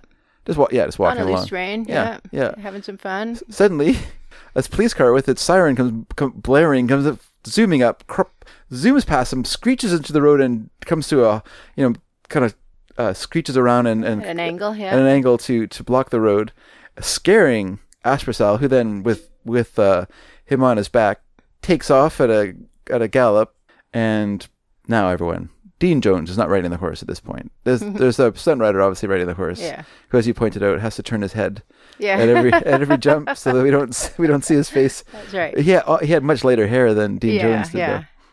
And also he could ride a horse. Yeah, no, he was a well-known hunter jumper trainer from California called Kenny Nordstrom. Okay. Yeah, and so yeah, he was he was quite proficient. He was a Grand Prix jumper rider himself. Yeah. So, but that's pretty good because he's not just riding over jumps in a in a in a in a ring. He's riding over fences into people's backyards and through through clothes hanging from a through Mm-hmm. Yeah. th- through a line. And Galloping across the field, and the horse starts bucking as well, or crow hopping. Yeah, so, yeah, yeah. It wasn't it wasn't an easy ride. No, that's right. He did too, Yeah. didn't he? He got excited. Yeah. He's probably just been like pitter patting around for all the for all this movie stuff, or just doing short little bits. Mm-hmm. Right. Cut, you know, to get over there, and now Yeah. finally he gets to Yeah, blast off. gets to Woohoo! blast. this is fun. Let's go. this guy knows how to ride. So this is probably the most frustrating part of the movie for me because, well, we'll just finish the scene. So yes, uh, Dean Dean Jones, aka Kenny Nordstrom, rides his horse. You know, being chased by the police, by a police car. They're still in the police car. They're driving. They're following him like Chasing driving, him with the siren on. Yeah. yeah, driving over fields themselves. And then uh, he goes over a seven foot wall, Mm-hmm. and then crashes into a, Greenhouse. Yeah. a kind of a greenhouse. It's weird though, isn't It it? was yeah, it was a kind of wooden greenhouse or garden shed, I guess. Yeah, but um, yeah, apparently Kenny Nordstrom said, "You better get this in one shot." Because we're not going to be able to get the horse near this thing again. Because it's he jumped the seven foot wall, ran a couple strides Yeah. through someone's garden, and then the horse ran up to this garden shed, which had kind of a flimsy wooden wall. Yeah, yeah. And the rider was the one who got catapulted through. The horse didn't jump into Yeah, the yeah. garden shed. Yeah. But um, you was can he? s- Was it? Wasn't a stuntman? It was him who went through the. the yeah, as yeah, well? yeah. He said you you get this in one shot because we're only doing it once. Um, but you can see like when the horse like gets to the wall, he spins and he like bolts away. Um, yeah, it's good. Most of the time, your focus is on the person. Yeah, I I'd never that. noticed that until till this time because Okay. I'd read that thing that Kenny said. So, yeah, yeah, That's, that's interesting. Mm-hmm. So, yeah, yeah. No, I, I can see that. Yeah, it would be pretty hard to get that horse to agree to that particular maneuver again. Mm-hmm. Yeah. I'm surprised he even jumped over any seven foot fences at all after that. So uh, the police arrest him. He ends up in jail, which is of course ridiculous. This is, I, this is, I hate I hate the jail scene in any Movie. any Yeah. movie. I it bothers me in bringing up baby. I don't know. It always feels like it just bogs the movie down with the most ridiculous. No need. Mm-hmm. There's no need for people to go to jail. Like you know, like Well, and for them to let his friends in and take pictures of him, Yeah, but they don't believe who he is. and, he, and their Yeah. friends won't say what his real name is because you know it's just oh it's so frustrating. Yeah. I was I was more that made me so unhappy that sequence of the movie because yeah, Morey Amsterdam shows up, Charlie shows up, and with a photographer, and they're taking pictures of him at, with the idea that this is good publicity for Aspercel. I Any even- publicity is good publicity. I guess so. The only thing worse than being talked about is not being talked about. But yeah, it's it's so silly. And then of course they whatever out of spite or because or their uh, prankishness or whatever, they don't they won't say his who he really is to the police, so the police don't believe that he is the owner of of Aspercel. And Aspercel has been returned to to the family. He wasn't there for that. Like, this doesn't make any yeah, sense. Yeah. So then, um, yeah, so he's he finally gets gets released, but it's just so so ridiculous. Meanwhile, Ronnie comes for his for his date with with uh with with Helen, and Helen can't go. She's gonna he's gonna stand him up, stand him up, and Ronnie is so upset. He has worn a tie for this date, as he points out. I I've worn a tie. But she, you know, she's, you know, she's worried about Aspercel. He went, you know, he he took off. Susie's coming over to check on him, and she she just can't. You know, her dad's She's, not super stressed about her dad's situation. yeah, Yeah. and she's and she starts crying, and because he's, you know, Ronnie accuses her of just loving horse shows, and Mm-hmm. she says, "I hate horse shows." You know, and she starts crying and says, "I hate horse shows." You know, because to her, then no, this is not fun. All she feels is this terrible pressure Mm-hmm. Yeah. to live up to her dad's expectations. Otherwise, her dad's out of a job. Yeah. And it's all her fault because she can't ride. And so she's feeling all this, and Ronnie's like, "Oh, this is terrible." And so when when Fred finally gets home from from jail, uh, brought back by apologetic police who are more so it's so weird. They're all sitting, all three of them, and they're on the front on seat. the uh, front seat together. Which I guess is easier for filming, but this is so weird. Yeah, they're He's all like- like good friends. They're all like good buddies. Sorry, we arrested you, and also chased you through a field and got you thrown through a fence or through a uh, into a greenhouse. We forgot to mention that it's a Chinese guy who owns the greenhouse, and he's I think he's a servant or their gardener. oh the gardener. Yeah. Okay, okay. I think he was Japanese. Oh, he's a Japanese Yeah. guy. I guess that makes more sense Yeah. for sure. Uh, it just felt kind of weird. Like I don't know why he's just yelling away in Japanese. I guess that was hilarious in the '60s. it would have been. Oh, those Japanese people. Yeah. So Ronnie waits, sitting outside in the dark, waiting for Fred to return. And when Fred returns, he confronts him. Reality check. Another reality check. Yeah. That's right. It tells him that Helen is unhappy and is not enjoying riding anymore. It just it's nothing but it's just she's just over it. Basically, if, you know. Which sounds like a weird thing, but it happens so often. Mm-hmm. When I was young, I know there was a couple families, um, girls I rode with. They would, their parents would actually have to stop on the way to a horse show as they were driving, so that the girl could throw up outside of the vehicle before they even got onto the horse show grounds. Yeah. And I, I was like totally baffled by that. Like, how could you be that? Like, but so stressed out, so Yeah. completely stressed out. You never stressed out at shows when you're Well, I think not that way. No.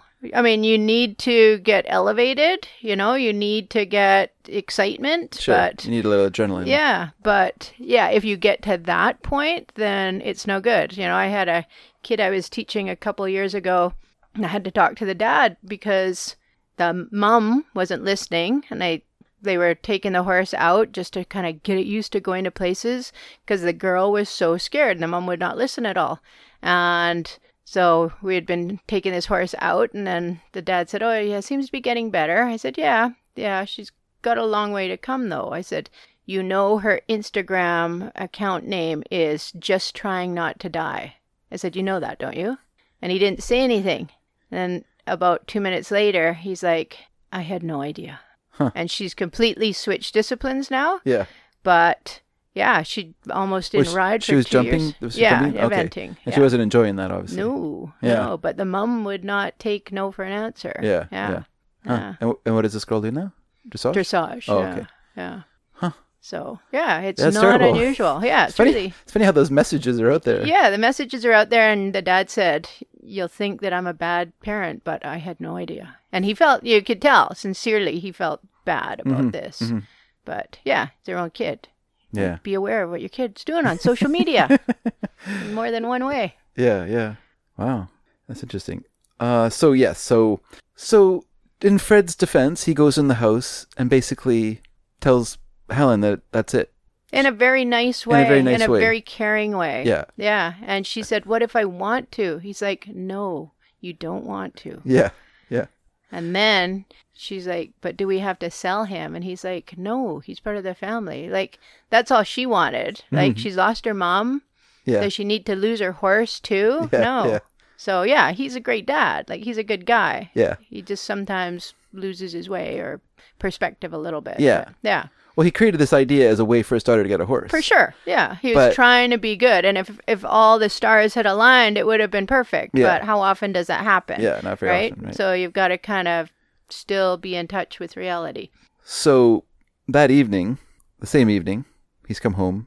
He's talked to Helen. He's relieved Helen of her duties. Mm-hmm. and yeah, I think that is interesting because, yeah, she says, What if I want to? And he says, No, but you don't want to. Now you're just trying to please me. Mm-hmm. And that's not what I want. Yeah.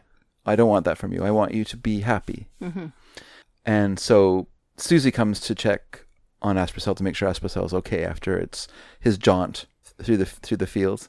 And I don't see why he would be bad. Maybe going through the the clothesline wouldn't have been helpful. Yeah, Or I mean, who knows? stop. Could have strained a tendon Yeah, or whatever. Sure, you know, yeah, there's uh, ligament, tendon damage, soft tissue, whatever. Mm-hmm.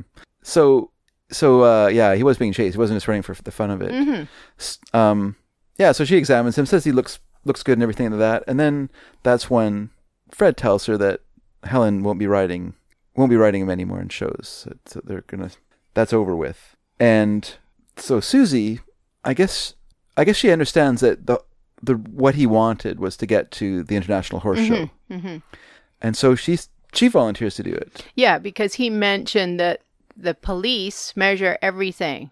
Oh yeah, yeah, that's when right. he was retelling sort of briefly the Mm. the chase scene, and he's like, "Yeah, we even jumped over a wall." He said it was a seven foot wall. Actually, the police measure everything. It was seven foot one, and she's like, "What? seven? No, there's whole, only a few horses in the world that can jump seven foot one." So Yeah. instantly, her wheels start turning. Yeah, Yeah, yeah. And so yeah, she sees his opportunity, and so she says, "I, I'll do it. I Mm-hmm. will ride him." And so now, before this can happen, she wants the horse to be checked over by someone other than herself to make sure that that yes, this horse could actually do what they want it to do. reality check. Yeah. and this this person is her old flame, Archer Madison. Oh, Fred is not happy about this. Fred is not happy about this, but he has not told Susie how he feels, so he can just silently fume. hmm And in the meantime, his daughter is going, Isn't he dreamy? yes. Dad, look at him. So handsome. Yeah. Played by Lloyd Bochner, who, uh, if you don't know who Lloyd Bochner is, you do know who Lloyd Bochner is because he is like, Mr. I'll play that doctor. I'll be that pipe smoking dad. I will be that that lawyer. He's got that look. Yeah, he's just uh, always he, he's a character actor, a working actor for many years. So uh, Susie rides the uh, course with with quite high jumps. at home. Yeah. At, yeah, at her place and at S.J. Clemens Writing Academy. uh, riding academy, as it's called. Because uh, I like that uh, Fred calls her S.J. throughout the movie rather than Susie. Right. Kind of like a slightly formal, ironic Yes. way of of, of of addressing her. And so she's trying to like ride, and Arch is trying to talk to her, and she gets distracted, and she comes off the horse, comes off of Aspercel. And of course, that's it for Fred. He's like, "Nope, this is it. You're not riding this horse." She's like, "No, no, this is fine. It's okay. It's part of the game. It's part of the game. Exactly right. If you don't come off a horse, you're not riding." And actually, I think it's personally speaking, I think it's good to fall off a horse because I think you can create a uh, a situation in your mind where it's a terrible thing to fall off a horse if you don't for a long time, and then you it's, it becomes a worry in your mind that one day I will. I'm there. Are you there? well, I haven't fallen off for a long time now. well, it's different for us now where we are during our yeah. advanced And stage. I'm old. If I Yeah. do fall off, it's bad. If yeah, like when, when I used to come off a horse, I mean, it was just like yeah, made of cartilage, bounce, get back on, get back on. giddy oh, up, go. oh well, it's all right. Yeah. Also, I knew how to fall. Yeah. Mm-hmm. Because I I love to pretend to fall. So coming off a horse was is no different than pretending I was a stuntman from when I was a kid. You know, and so I knew to land on my shoulder, and I knew how to land. I knew how to break the fall and everything else. So I never hurt myself. Tuck and roll. Tuck and roll. But but I think if I did that now, I'd have to get airlifted out of there. Well, like uh, Eddie, one of the dads I teach, he was a stuntman. Yeah. And he was telling me about doing a movie in Calgary, and he said it was his last movie as a stuntman Okay. because he said this director was no good, and they just decided at the last minute to put in this scene where he was going to get shot. And first, he was just going to get shot. But then the dis- director decided it would be good if he got shot and then came off the horse. And so they had hooked up this big like hook to the back of him. And they use a lot of like wires that are you can't see with Yeah, yeah, horses. yeah. So they run straight when there's no riders on them. So you're in this like chute, uh, basically fishing line is Mm-hmm. Yeah, what it is. yeah. And he said, I don't know what went wrong, but something went wrong. And when this thing grabbed him, like when he got shot, this Yeah. thing grabbed him and it just like launched him backwards. And he was going fast. Like Yeah, yeah. horse galloping will be like 38 miles an hour or so. Mm-hmm. Um, and he ended up having to get airlifted out of there in a helicopter to the hospital. Hmm. And yeah, he was quite badly hurt. So, anyway, change of job after that. Still working in the movie industry, but not a stunt rider anymore. Yeah. Wow. That's not good. No. I do like that Archer Madison advises Susie to keep it, her knees tighter when she gets back on again. Exactly the wrong advice, Archer. And I feel like, well, that's just a case of an actor being asked to improvise. Yeah, yeah. Just say something to her Yeah. when she takes off uh, Lloyd, and he, Lloyd's like, "Oh, I don't know what what how do you ride a horse? So I guess knees tighter." and that's a classic story of my brother riding with you one time when he he reflexively tightened his knees around Oh, around yeah. around one of our ponies and took off at a mad gallop down the road.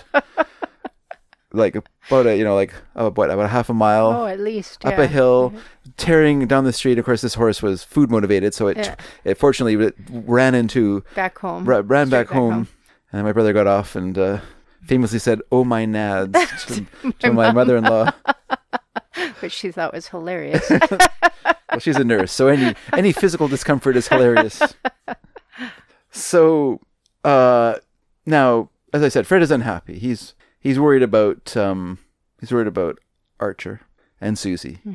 Next thing, it just cuts right away to them being in Washington D.C. They're at the International Horse. the- What is it called? The yeah, the international. International. Horse Show, and Which is a real show. which is a real show. Big- yeah, yeah, and ba- thing. Yeah. basically they went to Washington D.C. Yeah. and filmed the actual show. Yes, yeah. And so it's pretty wonderful to watch, actually. Like Uh-huh. if you were a couple of horse nerds like us, and I'm going to put myself as a horse nerd. I've learned from from my wife, who is horse crazy, that Crazy. that that uh, this is how much fun it is to watch horse riding of any sort. I mean, I can watch dressage and enjoy it as as as well, but jumping is my favorite thing to watch. I think that's like a real. It's just sort of more thrilling than dressage, but uh, and these are this is high level riding as well. Like they are jumping. I don't know if they're jumping seven feet, but they're def- definitely No. jumping four to five feet. Yeah, they're probably five foot six or so. Yeah. hmm And so yeah, you're getting to watch like actual riding of that of that time period as well. So you're seeing like like riding taking place in the 1960s. Mm-hmm. And you were saying that there were sort of different eras of of Yes, because um, originally horse shows like the Olympics and high level horse shows, you it was only open to members of the military, and that's up until World War II. It wasn't until after World War II that you went from the military era into what they called the era of the amateur, where Okay. all of a sudden regular people were like, "Hey, I could do that," and you know, many people had to be of a particular social level to be able to afford it, which Yeah. is kind of what um, Duggan is going after, or Dugan, whatever his name is. Dugan, yeah. But yeah, Dugan is going after because you know he sees that as you know a particular social class. Yeah. But yeah, so these people who are amateurs who start to ride, and you still get a mix of the people in military uniform Sure. at that time. Sure. Um, but even having recently written, reread rather, a whole bunch of Dick Francis books, there's the last one I read was he was the jockey for um, the Queen Mother, and the char- and then he became an author of mystery books. And the character in the last book I was just reading was having the big kind of moral dilemma of whether he should go from being an amateur jockey to a professional because that was a step down in class. If you were doing it for the money, Okay. then you're not as good as that person who's doing it for the love of the sport, oh, right? boy. So yeah. So anyway, I What mean a that. poisonous idea. Yeah, it, it kind of prevails in a lot of different disciplines. But yeah, in show jumping and eventing in particular, we had the military era, which was followed by the amateur era, which came after World War II. Um, and women were not even allowed to compete in, say, Olympic level competition or high level competition until I think the first woman was, like, for the American team in eventing was Tokyo Olympics, which was 1964. Wow. So yeah, that's um, and the first Canadian to compete internationally was an 18-year-old girl in the late 50s who went over to England and not at the Olympics but competed internationally. Hmm. Um, her family brought the Revlon makeup um, brand into Okay. Canada, so Okay. again, very well-off people. Yeah. But um, yeah, women weren't allowed into the sport until much later than men were. But yeah, it went from military to amateurs, and then women came in. And then the next phase, which is the one that we're in now, is the professional athlete. And so people are. You're paid, you get sponsorship, it's big money, um, it's and it's very technical as well, which we could see with the courses that they had there. Yeah. You know, I mentioned that the course that she was doing in her very first horse show was kind of like a course we'd see half. Well, I guess this was 1968. It was a long time ago. Anyway, but um, even for that time, just going up the long wall, down the middle, up the next long wall, that Yeah. was sort of like a 1912 Olympic jumper course. That's Okay. what they did. Yeah. Um, and then later on, they started going across the arena on a diagonal. Whoa, what an innovation! um, and so now courses, you twist and turn and you jump and you do angles Yeah, and you do yeah. all sorts of different things. It's Yeah. much, much more technical.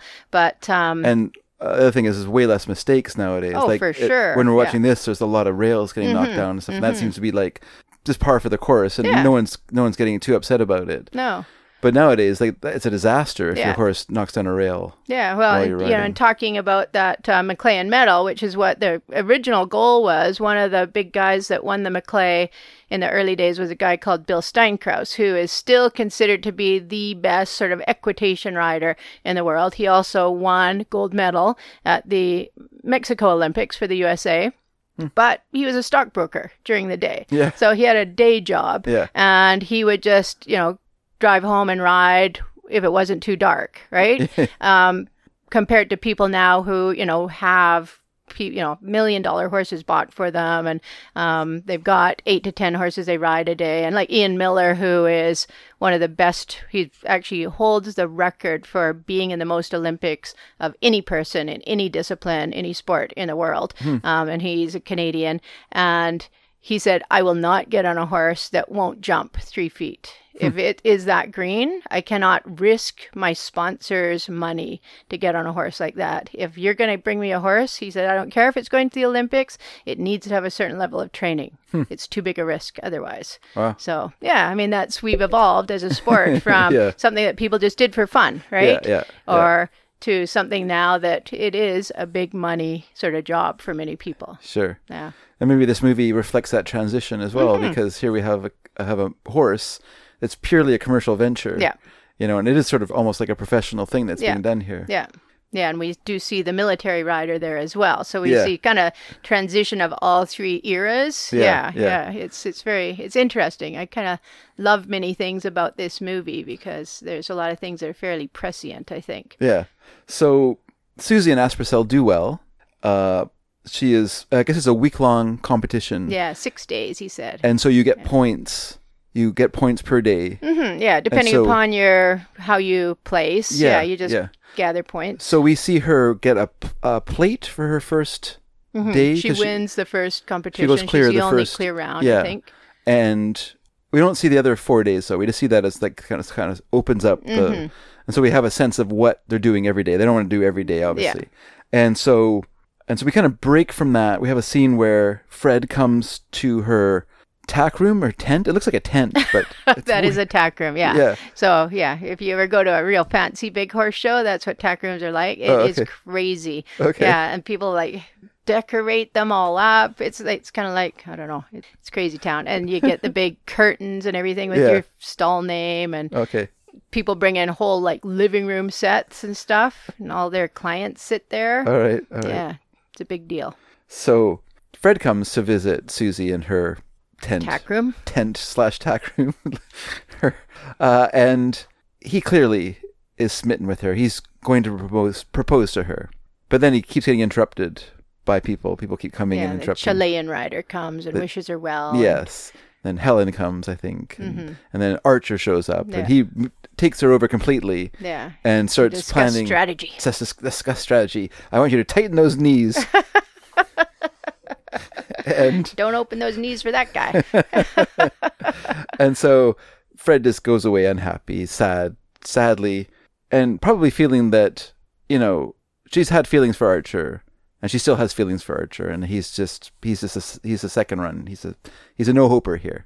He's he hit a rail, and um, now so everything goes great all week long for Aspercel and for Susie, and we come to the final day, and I guess they've already had like a clear round, her and the Chilean rider. Who is a lieutenant? We learn. So this is, as you said, a military guy who's also a really friendly guy. yeah, he seems nice. He's really nice. Yeah. Like he's always wishing her and congratulating her, and he seems really. He seems like a great sport. Yeah. You know, he's just there for fun. He doesn't. He's not mad. He's not throwing stuff on the ground because he's he's Mm-hmm. losing or whatever. And uh, he's wearing these kind of cool tinted glasses. yeah, yeah. And so it comes off to a jump off between him riding his horse, which is called Rascala, Mm-hmm. and Aspercel. So there's a jump off. Now, what is a jump off, dear? Oh, jump off is just once they've decided who the finalists are, uh, then in this case, which is what they used to do in the olden days, um, simply because they had more time and it was a bigger event and you kind of stretch it out. Mm-hmm. Um, kind of like, what do you call it at, at the end of a hockey game if you have a tie? Uh, overtime. Overtime. It's kind of like overtime. You know, when we went to that hockey game, I'm like, ugh. Anyway, what do you mean? Why are we going? Uh? because like, isn't it time to go home now? But Well, that's the only hockey team you're gonna hockey game you're gonna go see, dear.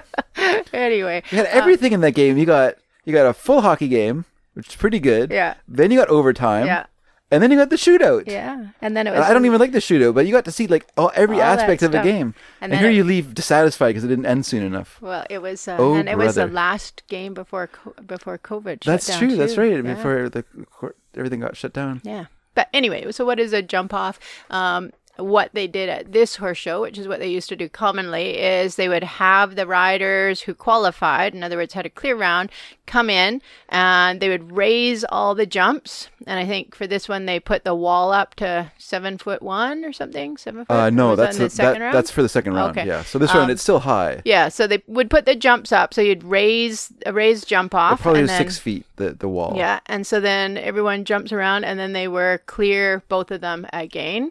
That's right. So in this case, Susie and Aspercel, yeah, they go clear, Yeah, and then uh, Rascala goes clear as well. yeah. And so then, if one of them had had faults, then they would have been the other person would have been the automatic winner. Yeah. But they both went clear again. So now they put the wall up to seven foot one, That's correct. and um, it's whoever is the fastest. So they set a timer as well. Yeah. And so nowadays, typically, you'll go in and when you have your clear rounds, then you just go immediately in and do the jump off for time. We don't do the two jump offs anymore. Okay. But um, yeah.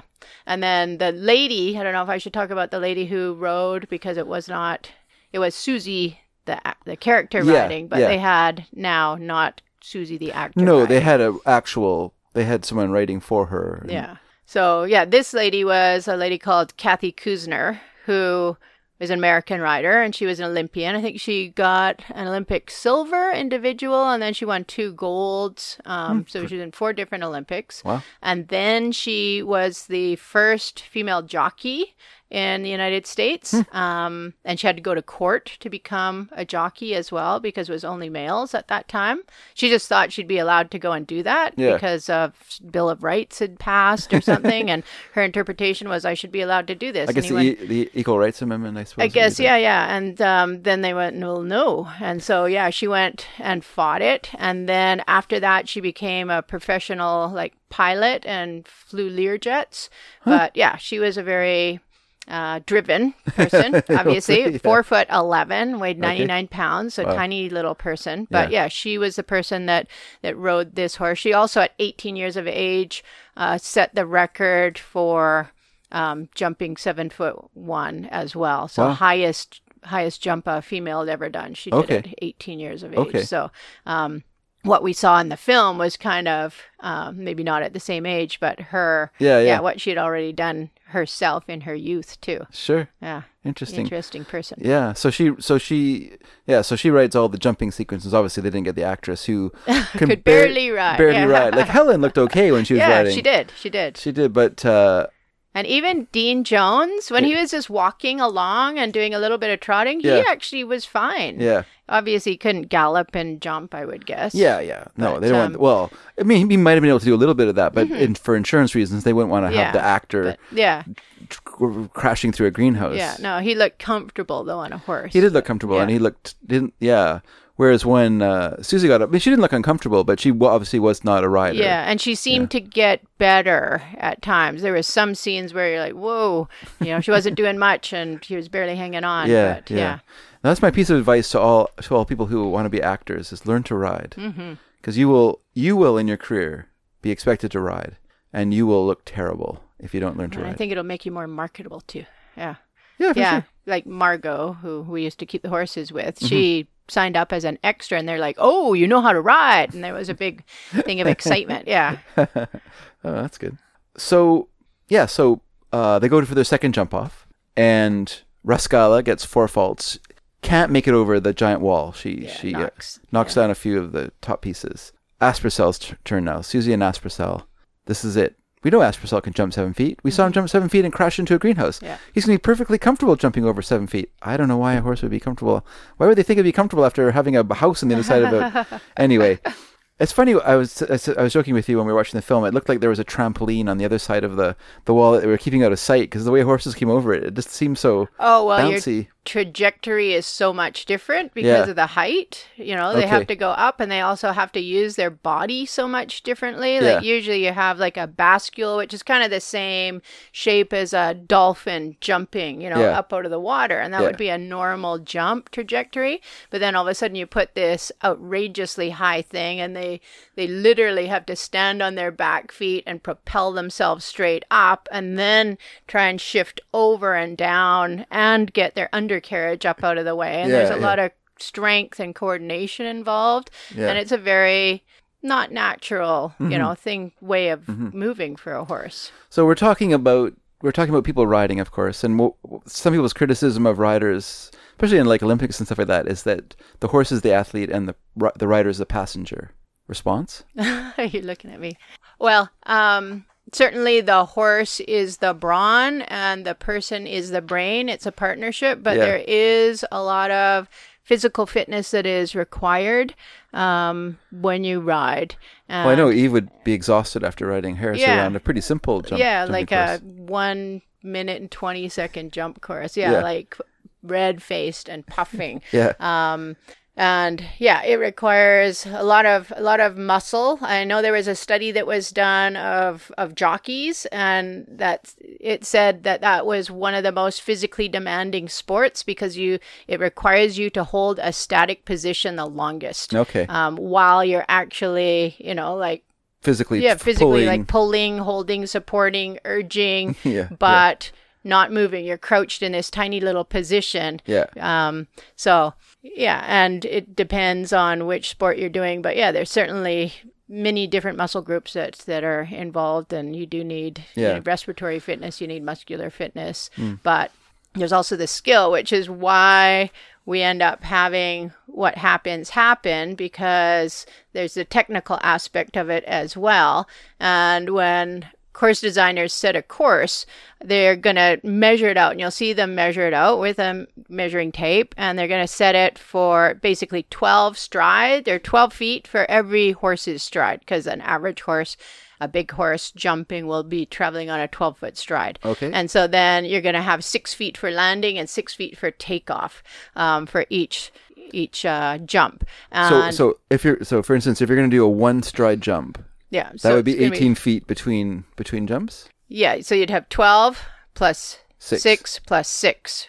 On the other side of it, though. No, within the two jumps. Oh, I see. So you'd have to have 24 feet Yes, between each 24 feet. So Okay. and so when it gets tricky is when you've got you know a distance is maybe two or three feet. Yeah. Um, if the horse is going on a non-standard stride, or if they put what's called a bending line in, where you've got a curve there, and so you walk the course and you decide what line you're going to take based on what your horse's striding is. But then we saw the Chilean rider Yes. riding in a very different style than the American rider. That's right, yes. Yeah, and so He like rushed the, the Yeah, jumps. Like, so it's almost scary watching him. yeah, so and that was that's a European uh, way of riding, old European way of riding, which is they would land. Their horses were very powerful, and they would hold, hold, hold. The horse is still advancing towards the jump, but not on this standard twelve foot stride until the rider then sees that spot where they know they can release the horse, and then the horse would usually leap forward. At their own kind of full speed, Yeah. two or three strides and leap over the jump and then the rider spends the whole rest of the time trying to regain the control and repackage this horse and hold hold hold until you get two or three strides out for the next jump and then release and charge and leap over it and that's why you get a lot of those knockdowns as Yeah, well Yeah. Um, Whereas the American rider using the forward seat system that we saw was a very smooth round Yeah. for the most part. And she was actually riding her horse with no bit in its mouth as well, which is Why would that be? well, the horse probably, I mean, typically people will ride horses with bits in their mouth, but that horse probably for whatever reason didn't like having a bit, and hmm. especially comparing him to how he was when Helen was riding him in the hunter ring and the jumps were a little bit smaller and things were a lot more mellow, turns were a little bit bigger. Um, he was going with his head up a little bit more. He was pulling a little bit more, but some horses will invert and stick their head way up in the air. And when they stick their head up, they drop their back down. And when they do that, they're not able to rotate their shoulder forward. And that doesn't let them get their knees up. And that's where they will start hitting jumps as Oh, okay, well. okay. So it, it has to do with uh, their form over the fence. And one of the things I pointed out with him is that horse had exceptional form. Oh, Like, yeah. He had his knees way up. His Yeah. knees were even. He was using his back well. Um, and we didn't see that with a lot of the other horses as well. Yeah, they weren't yeah. ridden as well. Yeah. So he was- had such great extension. Like he just like went over almost like a dog jumping over something. He just Yeah. is- And so he was a thoroughbred as well, which was a typical, which means, you know, racehorse, like Mm-hmm. Yeah. winning the Kentucky Derby, that kind of horse. Yeah. And so that's typically back then what Americans would ride. Then the trend went away from that in the 80s, but we're kind of slowly making a return to the yeah, it's funny people yeah. are talking about thoroughbreds again. Like they're Yes, yeah. They are great horses. they are. Yeah, super athletes. Yeah. Yeah. So it's, it's it's a funny turnaround, isn't it? Mm-hmm. Terrible feat though. so so in, yeah, so uh, Rascala goes and in that, as you say, in that kind of weird galloping towards the jump style, Mm-hmm. uh, knocks over the the fi- the and the final on the final wall knocks over it, so it gets four faults plus time faults. I think of six. I think so. So it gets six faults Yeah. all, altogether or something. Gets two faults for time. Anyway, it's some it's not- sort of extra fault, or maybe not. Just four faults, and then the time was thirty eight or something. Mhm. I can't remember. I can't remember now either. Doesn't matter because then Aspercel goes, Mm-hmm. and Aspercel blows it on an easy fence. Yeah, so misses a on? distance. Yeah, misses a distance. Doesn't hit the jump right, quite right. You know, and I think sometimes you get a little overconfident. Yeah. Um, or you just kind of think, oh, we can do this. Yeah. Oh, that's overconfident, right? We've done this. We can do this. And then all of a sudden you just kind of let your guard down. And yeah, yeah. they hit a bad distance and took down an easy fence. So the rider should be controlling the horse's distance. Mhm, Yeah. And do you think in the movie they did that intentionally, or do you think they just maybe used a scene where it happened anyway? I think I think they did it intentionally to build the no, no, I know the they did to build. I know the in the movie itself, in the Oh, story. I see. But I I mean, when they're filming it, where they like, Oh, did they make the rider get a bad distance? yeah, I think that would be dangerous. I think do. that would be dangerous. I think um, if they filmed her enough, you would get a rail. Yeah, right? I think You they know? probably had like because Yeah. I feel like you know they would have edited out any mistakes that were made Yeah. through any of the runs, and they for could just sure. easily yeah. add that in. Like I know, um, I did a riding clinic with Captain Mark Phillips, who is Princess Anne's husband. Hoity-toity. Hoity toity, and um, he said it doesn't matter who you are. and it doesn't matter how well you ride like 90% of the time you'll do everything right and it'll work out and then there's always that 10% where you know it's just kind of that's part of the game Yeah, right yeah. so yeah So she she gets a rail as well, but she but Aspercel makes it over. Susan Aspercel jump the seven foot one. yeah Is this a seven foot? yeah seven foot wall We know that we know Aspercel has an inch to spare, so Mm-hmm. Yeah. so it's he'll he'll be fine. But he jumps over that giant jump, looking like he bounced over a trampoline, and is less time than the Chilean rider. Mm-hmm. And so Aspercel is the winner, and everyone's so excited, woo! And everyone's gathering together, and they she gets awarded the plate, and a ribbon gets put onto Aspercel's uh, bridle bridal. And then there's they're getting pictures taken. Charlie's there and he's taking pictures. And Dugan shows up. Dugan was there, of course. Dugan could not not be there for this, of course. And and of course Aunt Martha's there. The whole family's there. Even even Kurt Russell, Ronnie's there. And they're they're all getting pictures taken. But Dean Jones is just feeling left out because he sees well one thing he sees is Archer and uh, Susie sharing a deep kiss. And he's like, oh, well, I guess I'm done. I guess that's me out of the picture. So he's kind of sad. So he's just sort of watching from a distance, kind of that, feel sorry for me, everyone, because I'm not in the picture. Boo hoo, boo hoo me. And uh, he's also kind of jealous. So he goes off and he shares a beer. He takes, he returns Aspercel. Some guy says, hey, buddy, what should I do with this horse? Like, who would ask that? this loser horse. And so and so uh, Fred says, "Well, I'll, I'll I'll take the horse back," and he he then very amateurishly amateurishly w- winds the lead shank around his his hand about seventeen times. danger. So the last thing you should do, everyone, if you're ever asked to hold a horse, do not wrap the rope around your hand because if the horse decides to leave, you'll go with it, or or even worse, maybe your hand will go with it and you'll stay behind. So he does return Aspercel back to Aspercel's tent and uh, back to his stall, and he shares a beer with Aspercel because Aspercel has deserved it yeah. just yeah, he deserves a beer. He gets a full cup of beer, by the way. And then, when he's feeling saddest and lowest, Susie comes and she says, "Weren't you going to say something to me?"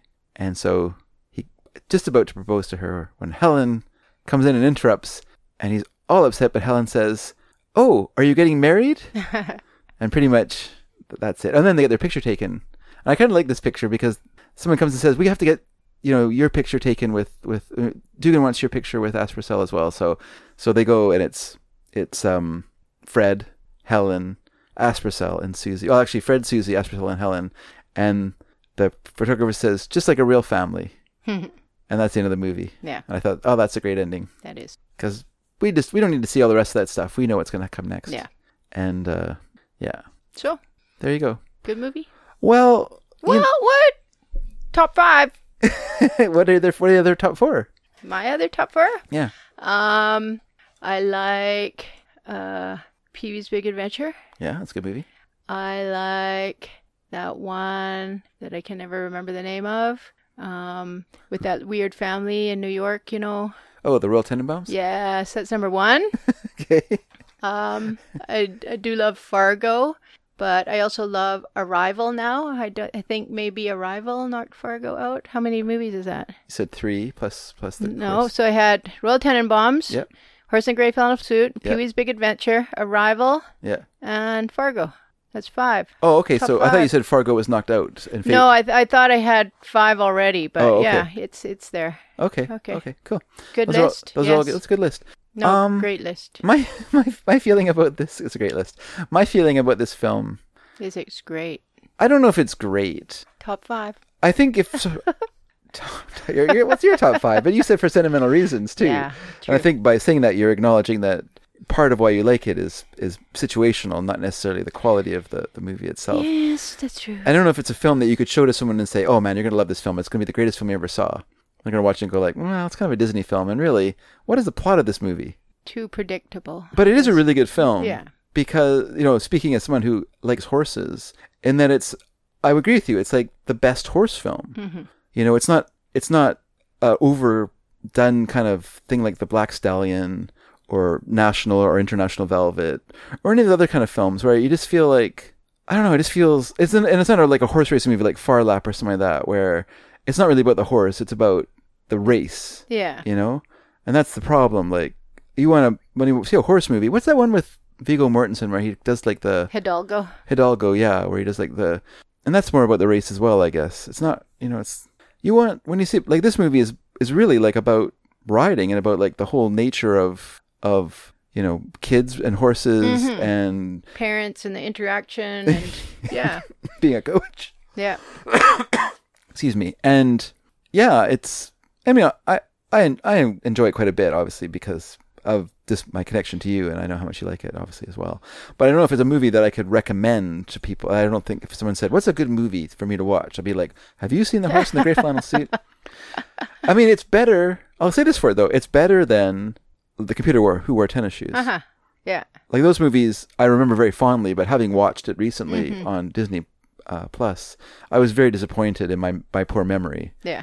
because i forgot that it's a real labor like it's just they you know the movies are thrown together and this movie has a little bit element too but it you know it it um it has enough love of its subject that it really kind of comes through Mm-hmm. Yeah, love, knowledge, and perspective as well. Yeah. I think that's really important. Like you can get too lost in the love of it sometimes that Mm-hmm. you lose perspective, but I don't think this one ever does. yeah Yeah.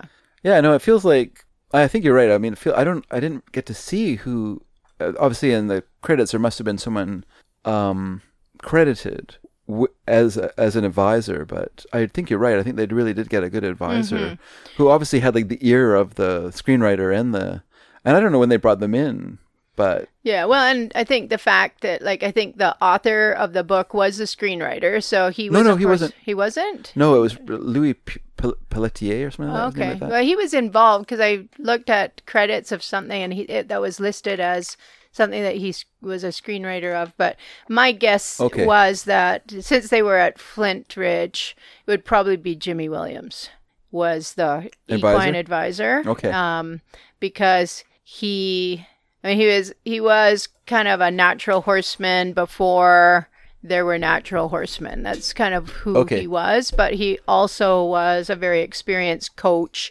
and involved in that world especially so you know would have known and seen all these sort of interactions that you get that after a while almost become sort of stereotypical though that type of parent or this type of parent or that type of kid so oh are you looking there Yeah, I'm just trying to see if I can see the name. you Oh, just keep talking. Yeah.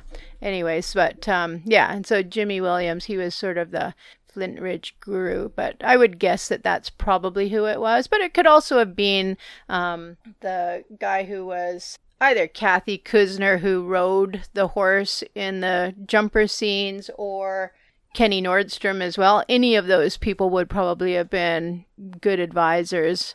Um, but yeah, my, my guess would be it would be Jimmy Williams because he was he was the guy at Flintridge, and he would have organized all the background riders and um, been in charge of of them. So you don't see anything. Yeah, no, I'm not seeing it there. No. not seeing an advisor listed in the credits on IMDb, so that's too bad. Uh, yeah, no, it's it's uh it's a you know it's a fun film. I I would not not recommend it. I think of like I I I'm I would like to eventually like go back and watch like The Absent-Minded Professor and Son of Flubber, which are films I I'm very fond of as well from that time period. But I haven't seen them since I watched them as a kid. I'm kind of curious to go back and see those films. You know, I have a feeling I'll find the Absent-Minded Professor one so frustrating because he's so he's so awful to his fiancee in that Yeah. in that movie. But uh, I I'm kind of curious anyway to, to see it. What's the one with the goose that laid the golden eggs? There's one I've never seen that movie. Oh. it is on I like Disney that Plus one. now. Yeah. Mm-hmm. Okay, well, you should, just so you know, it's on Disney Plus. But that's not one I remember, so I didn't see that Oh, movie. really? Like, Okay. so I remember like the Shaggy DA or the the Shaggy Dog, I should say. Yeah. And then I do remember the Shaggy DA as well, which is Dean Jones also. Um, and then remember uh the sh- um those are like the black and white ones. Just those three movies are the black and white And then there was that, that darn cat too. Wasn't that Disney? That was also Disney, but I think that was the '70s one, was it? Oh, I, don't, I think that was Dean Jones as well, actually. I think so. Yeah. Or maybe it was the Cat from Outer Space was Dean Jones. don't know. Who knows? There's a lot of they made a lot of junk. Let's put it Mm-hmm. that way. And this movie could have been junk, but I think it's elevated by the the skill around it. hmm Yeah, I think the- they had high hopes for it, but yeah, critically it was panned, and financially it didn't make very much, so it Hmm. was a disappointment. Yeah, Oh, it's too bad. it was. Yeah, That's the name. They should have given it a better name. yeah, maybe.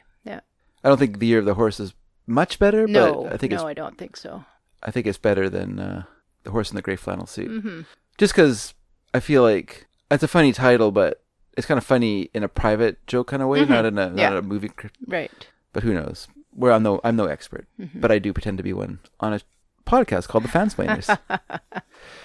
All right. Well, we can wrap it up now, sweetie. Okay. Well, thanks for coming on. I really appreciate it. No, you're welcome. I hope you had fun. I did. That's good.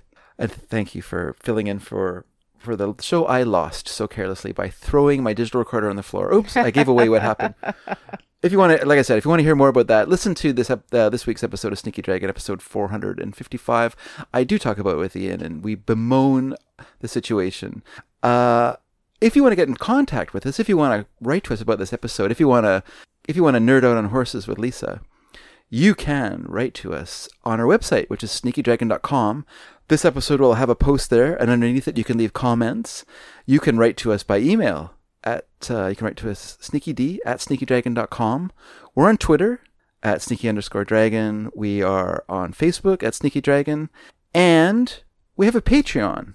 And you can show some love to us there. You can support us in what we do.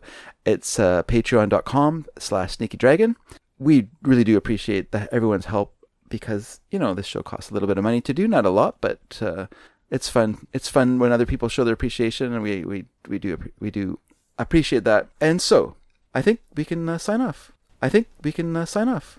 I just have one thing to say, dear. What? Love you. Oh, love you too. All right, bye everyone. Bye bye.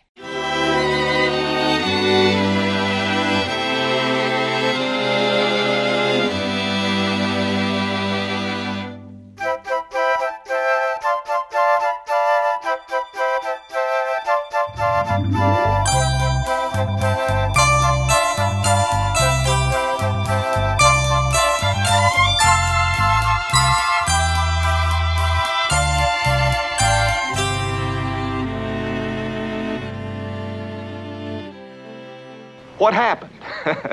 I mean, what? I thought you told me she was good. Well, she is. All she needs is, well, a little more practice. Give her a few months. Months.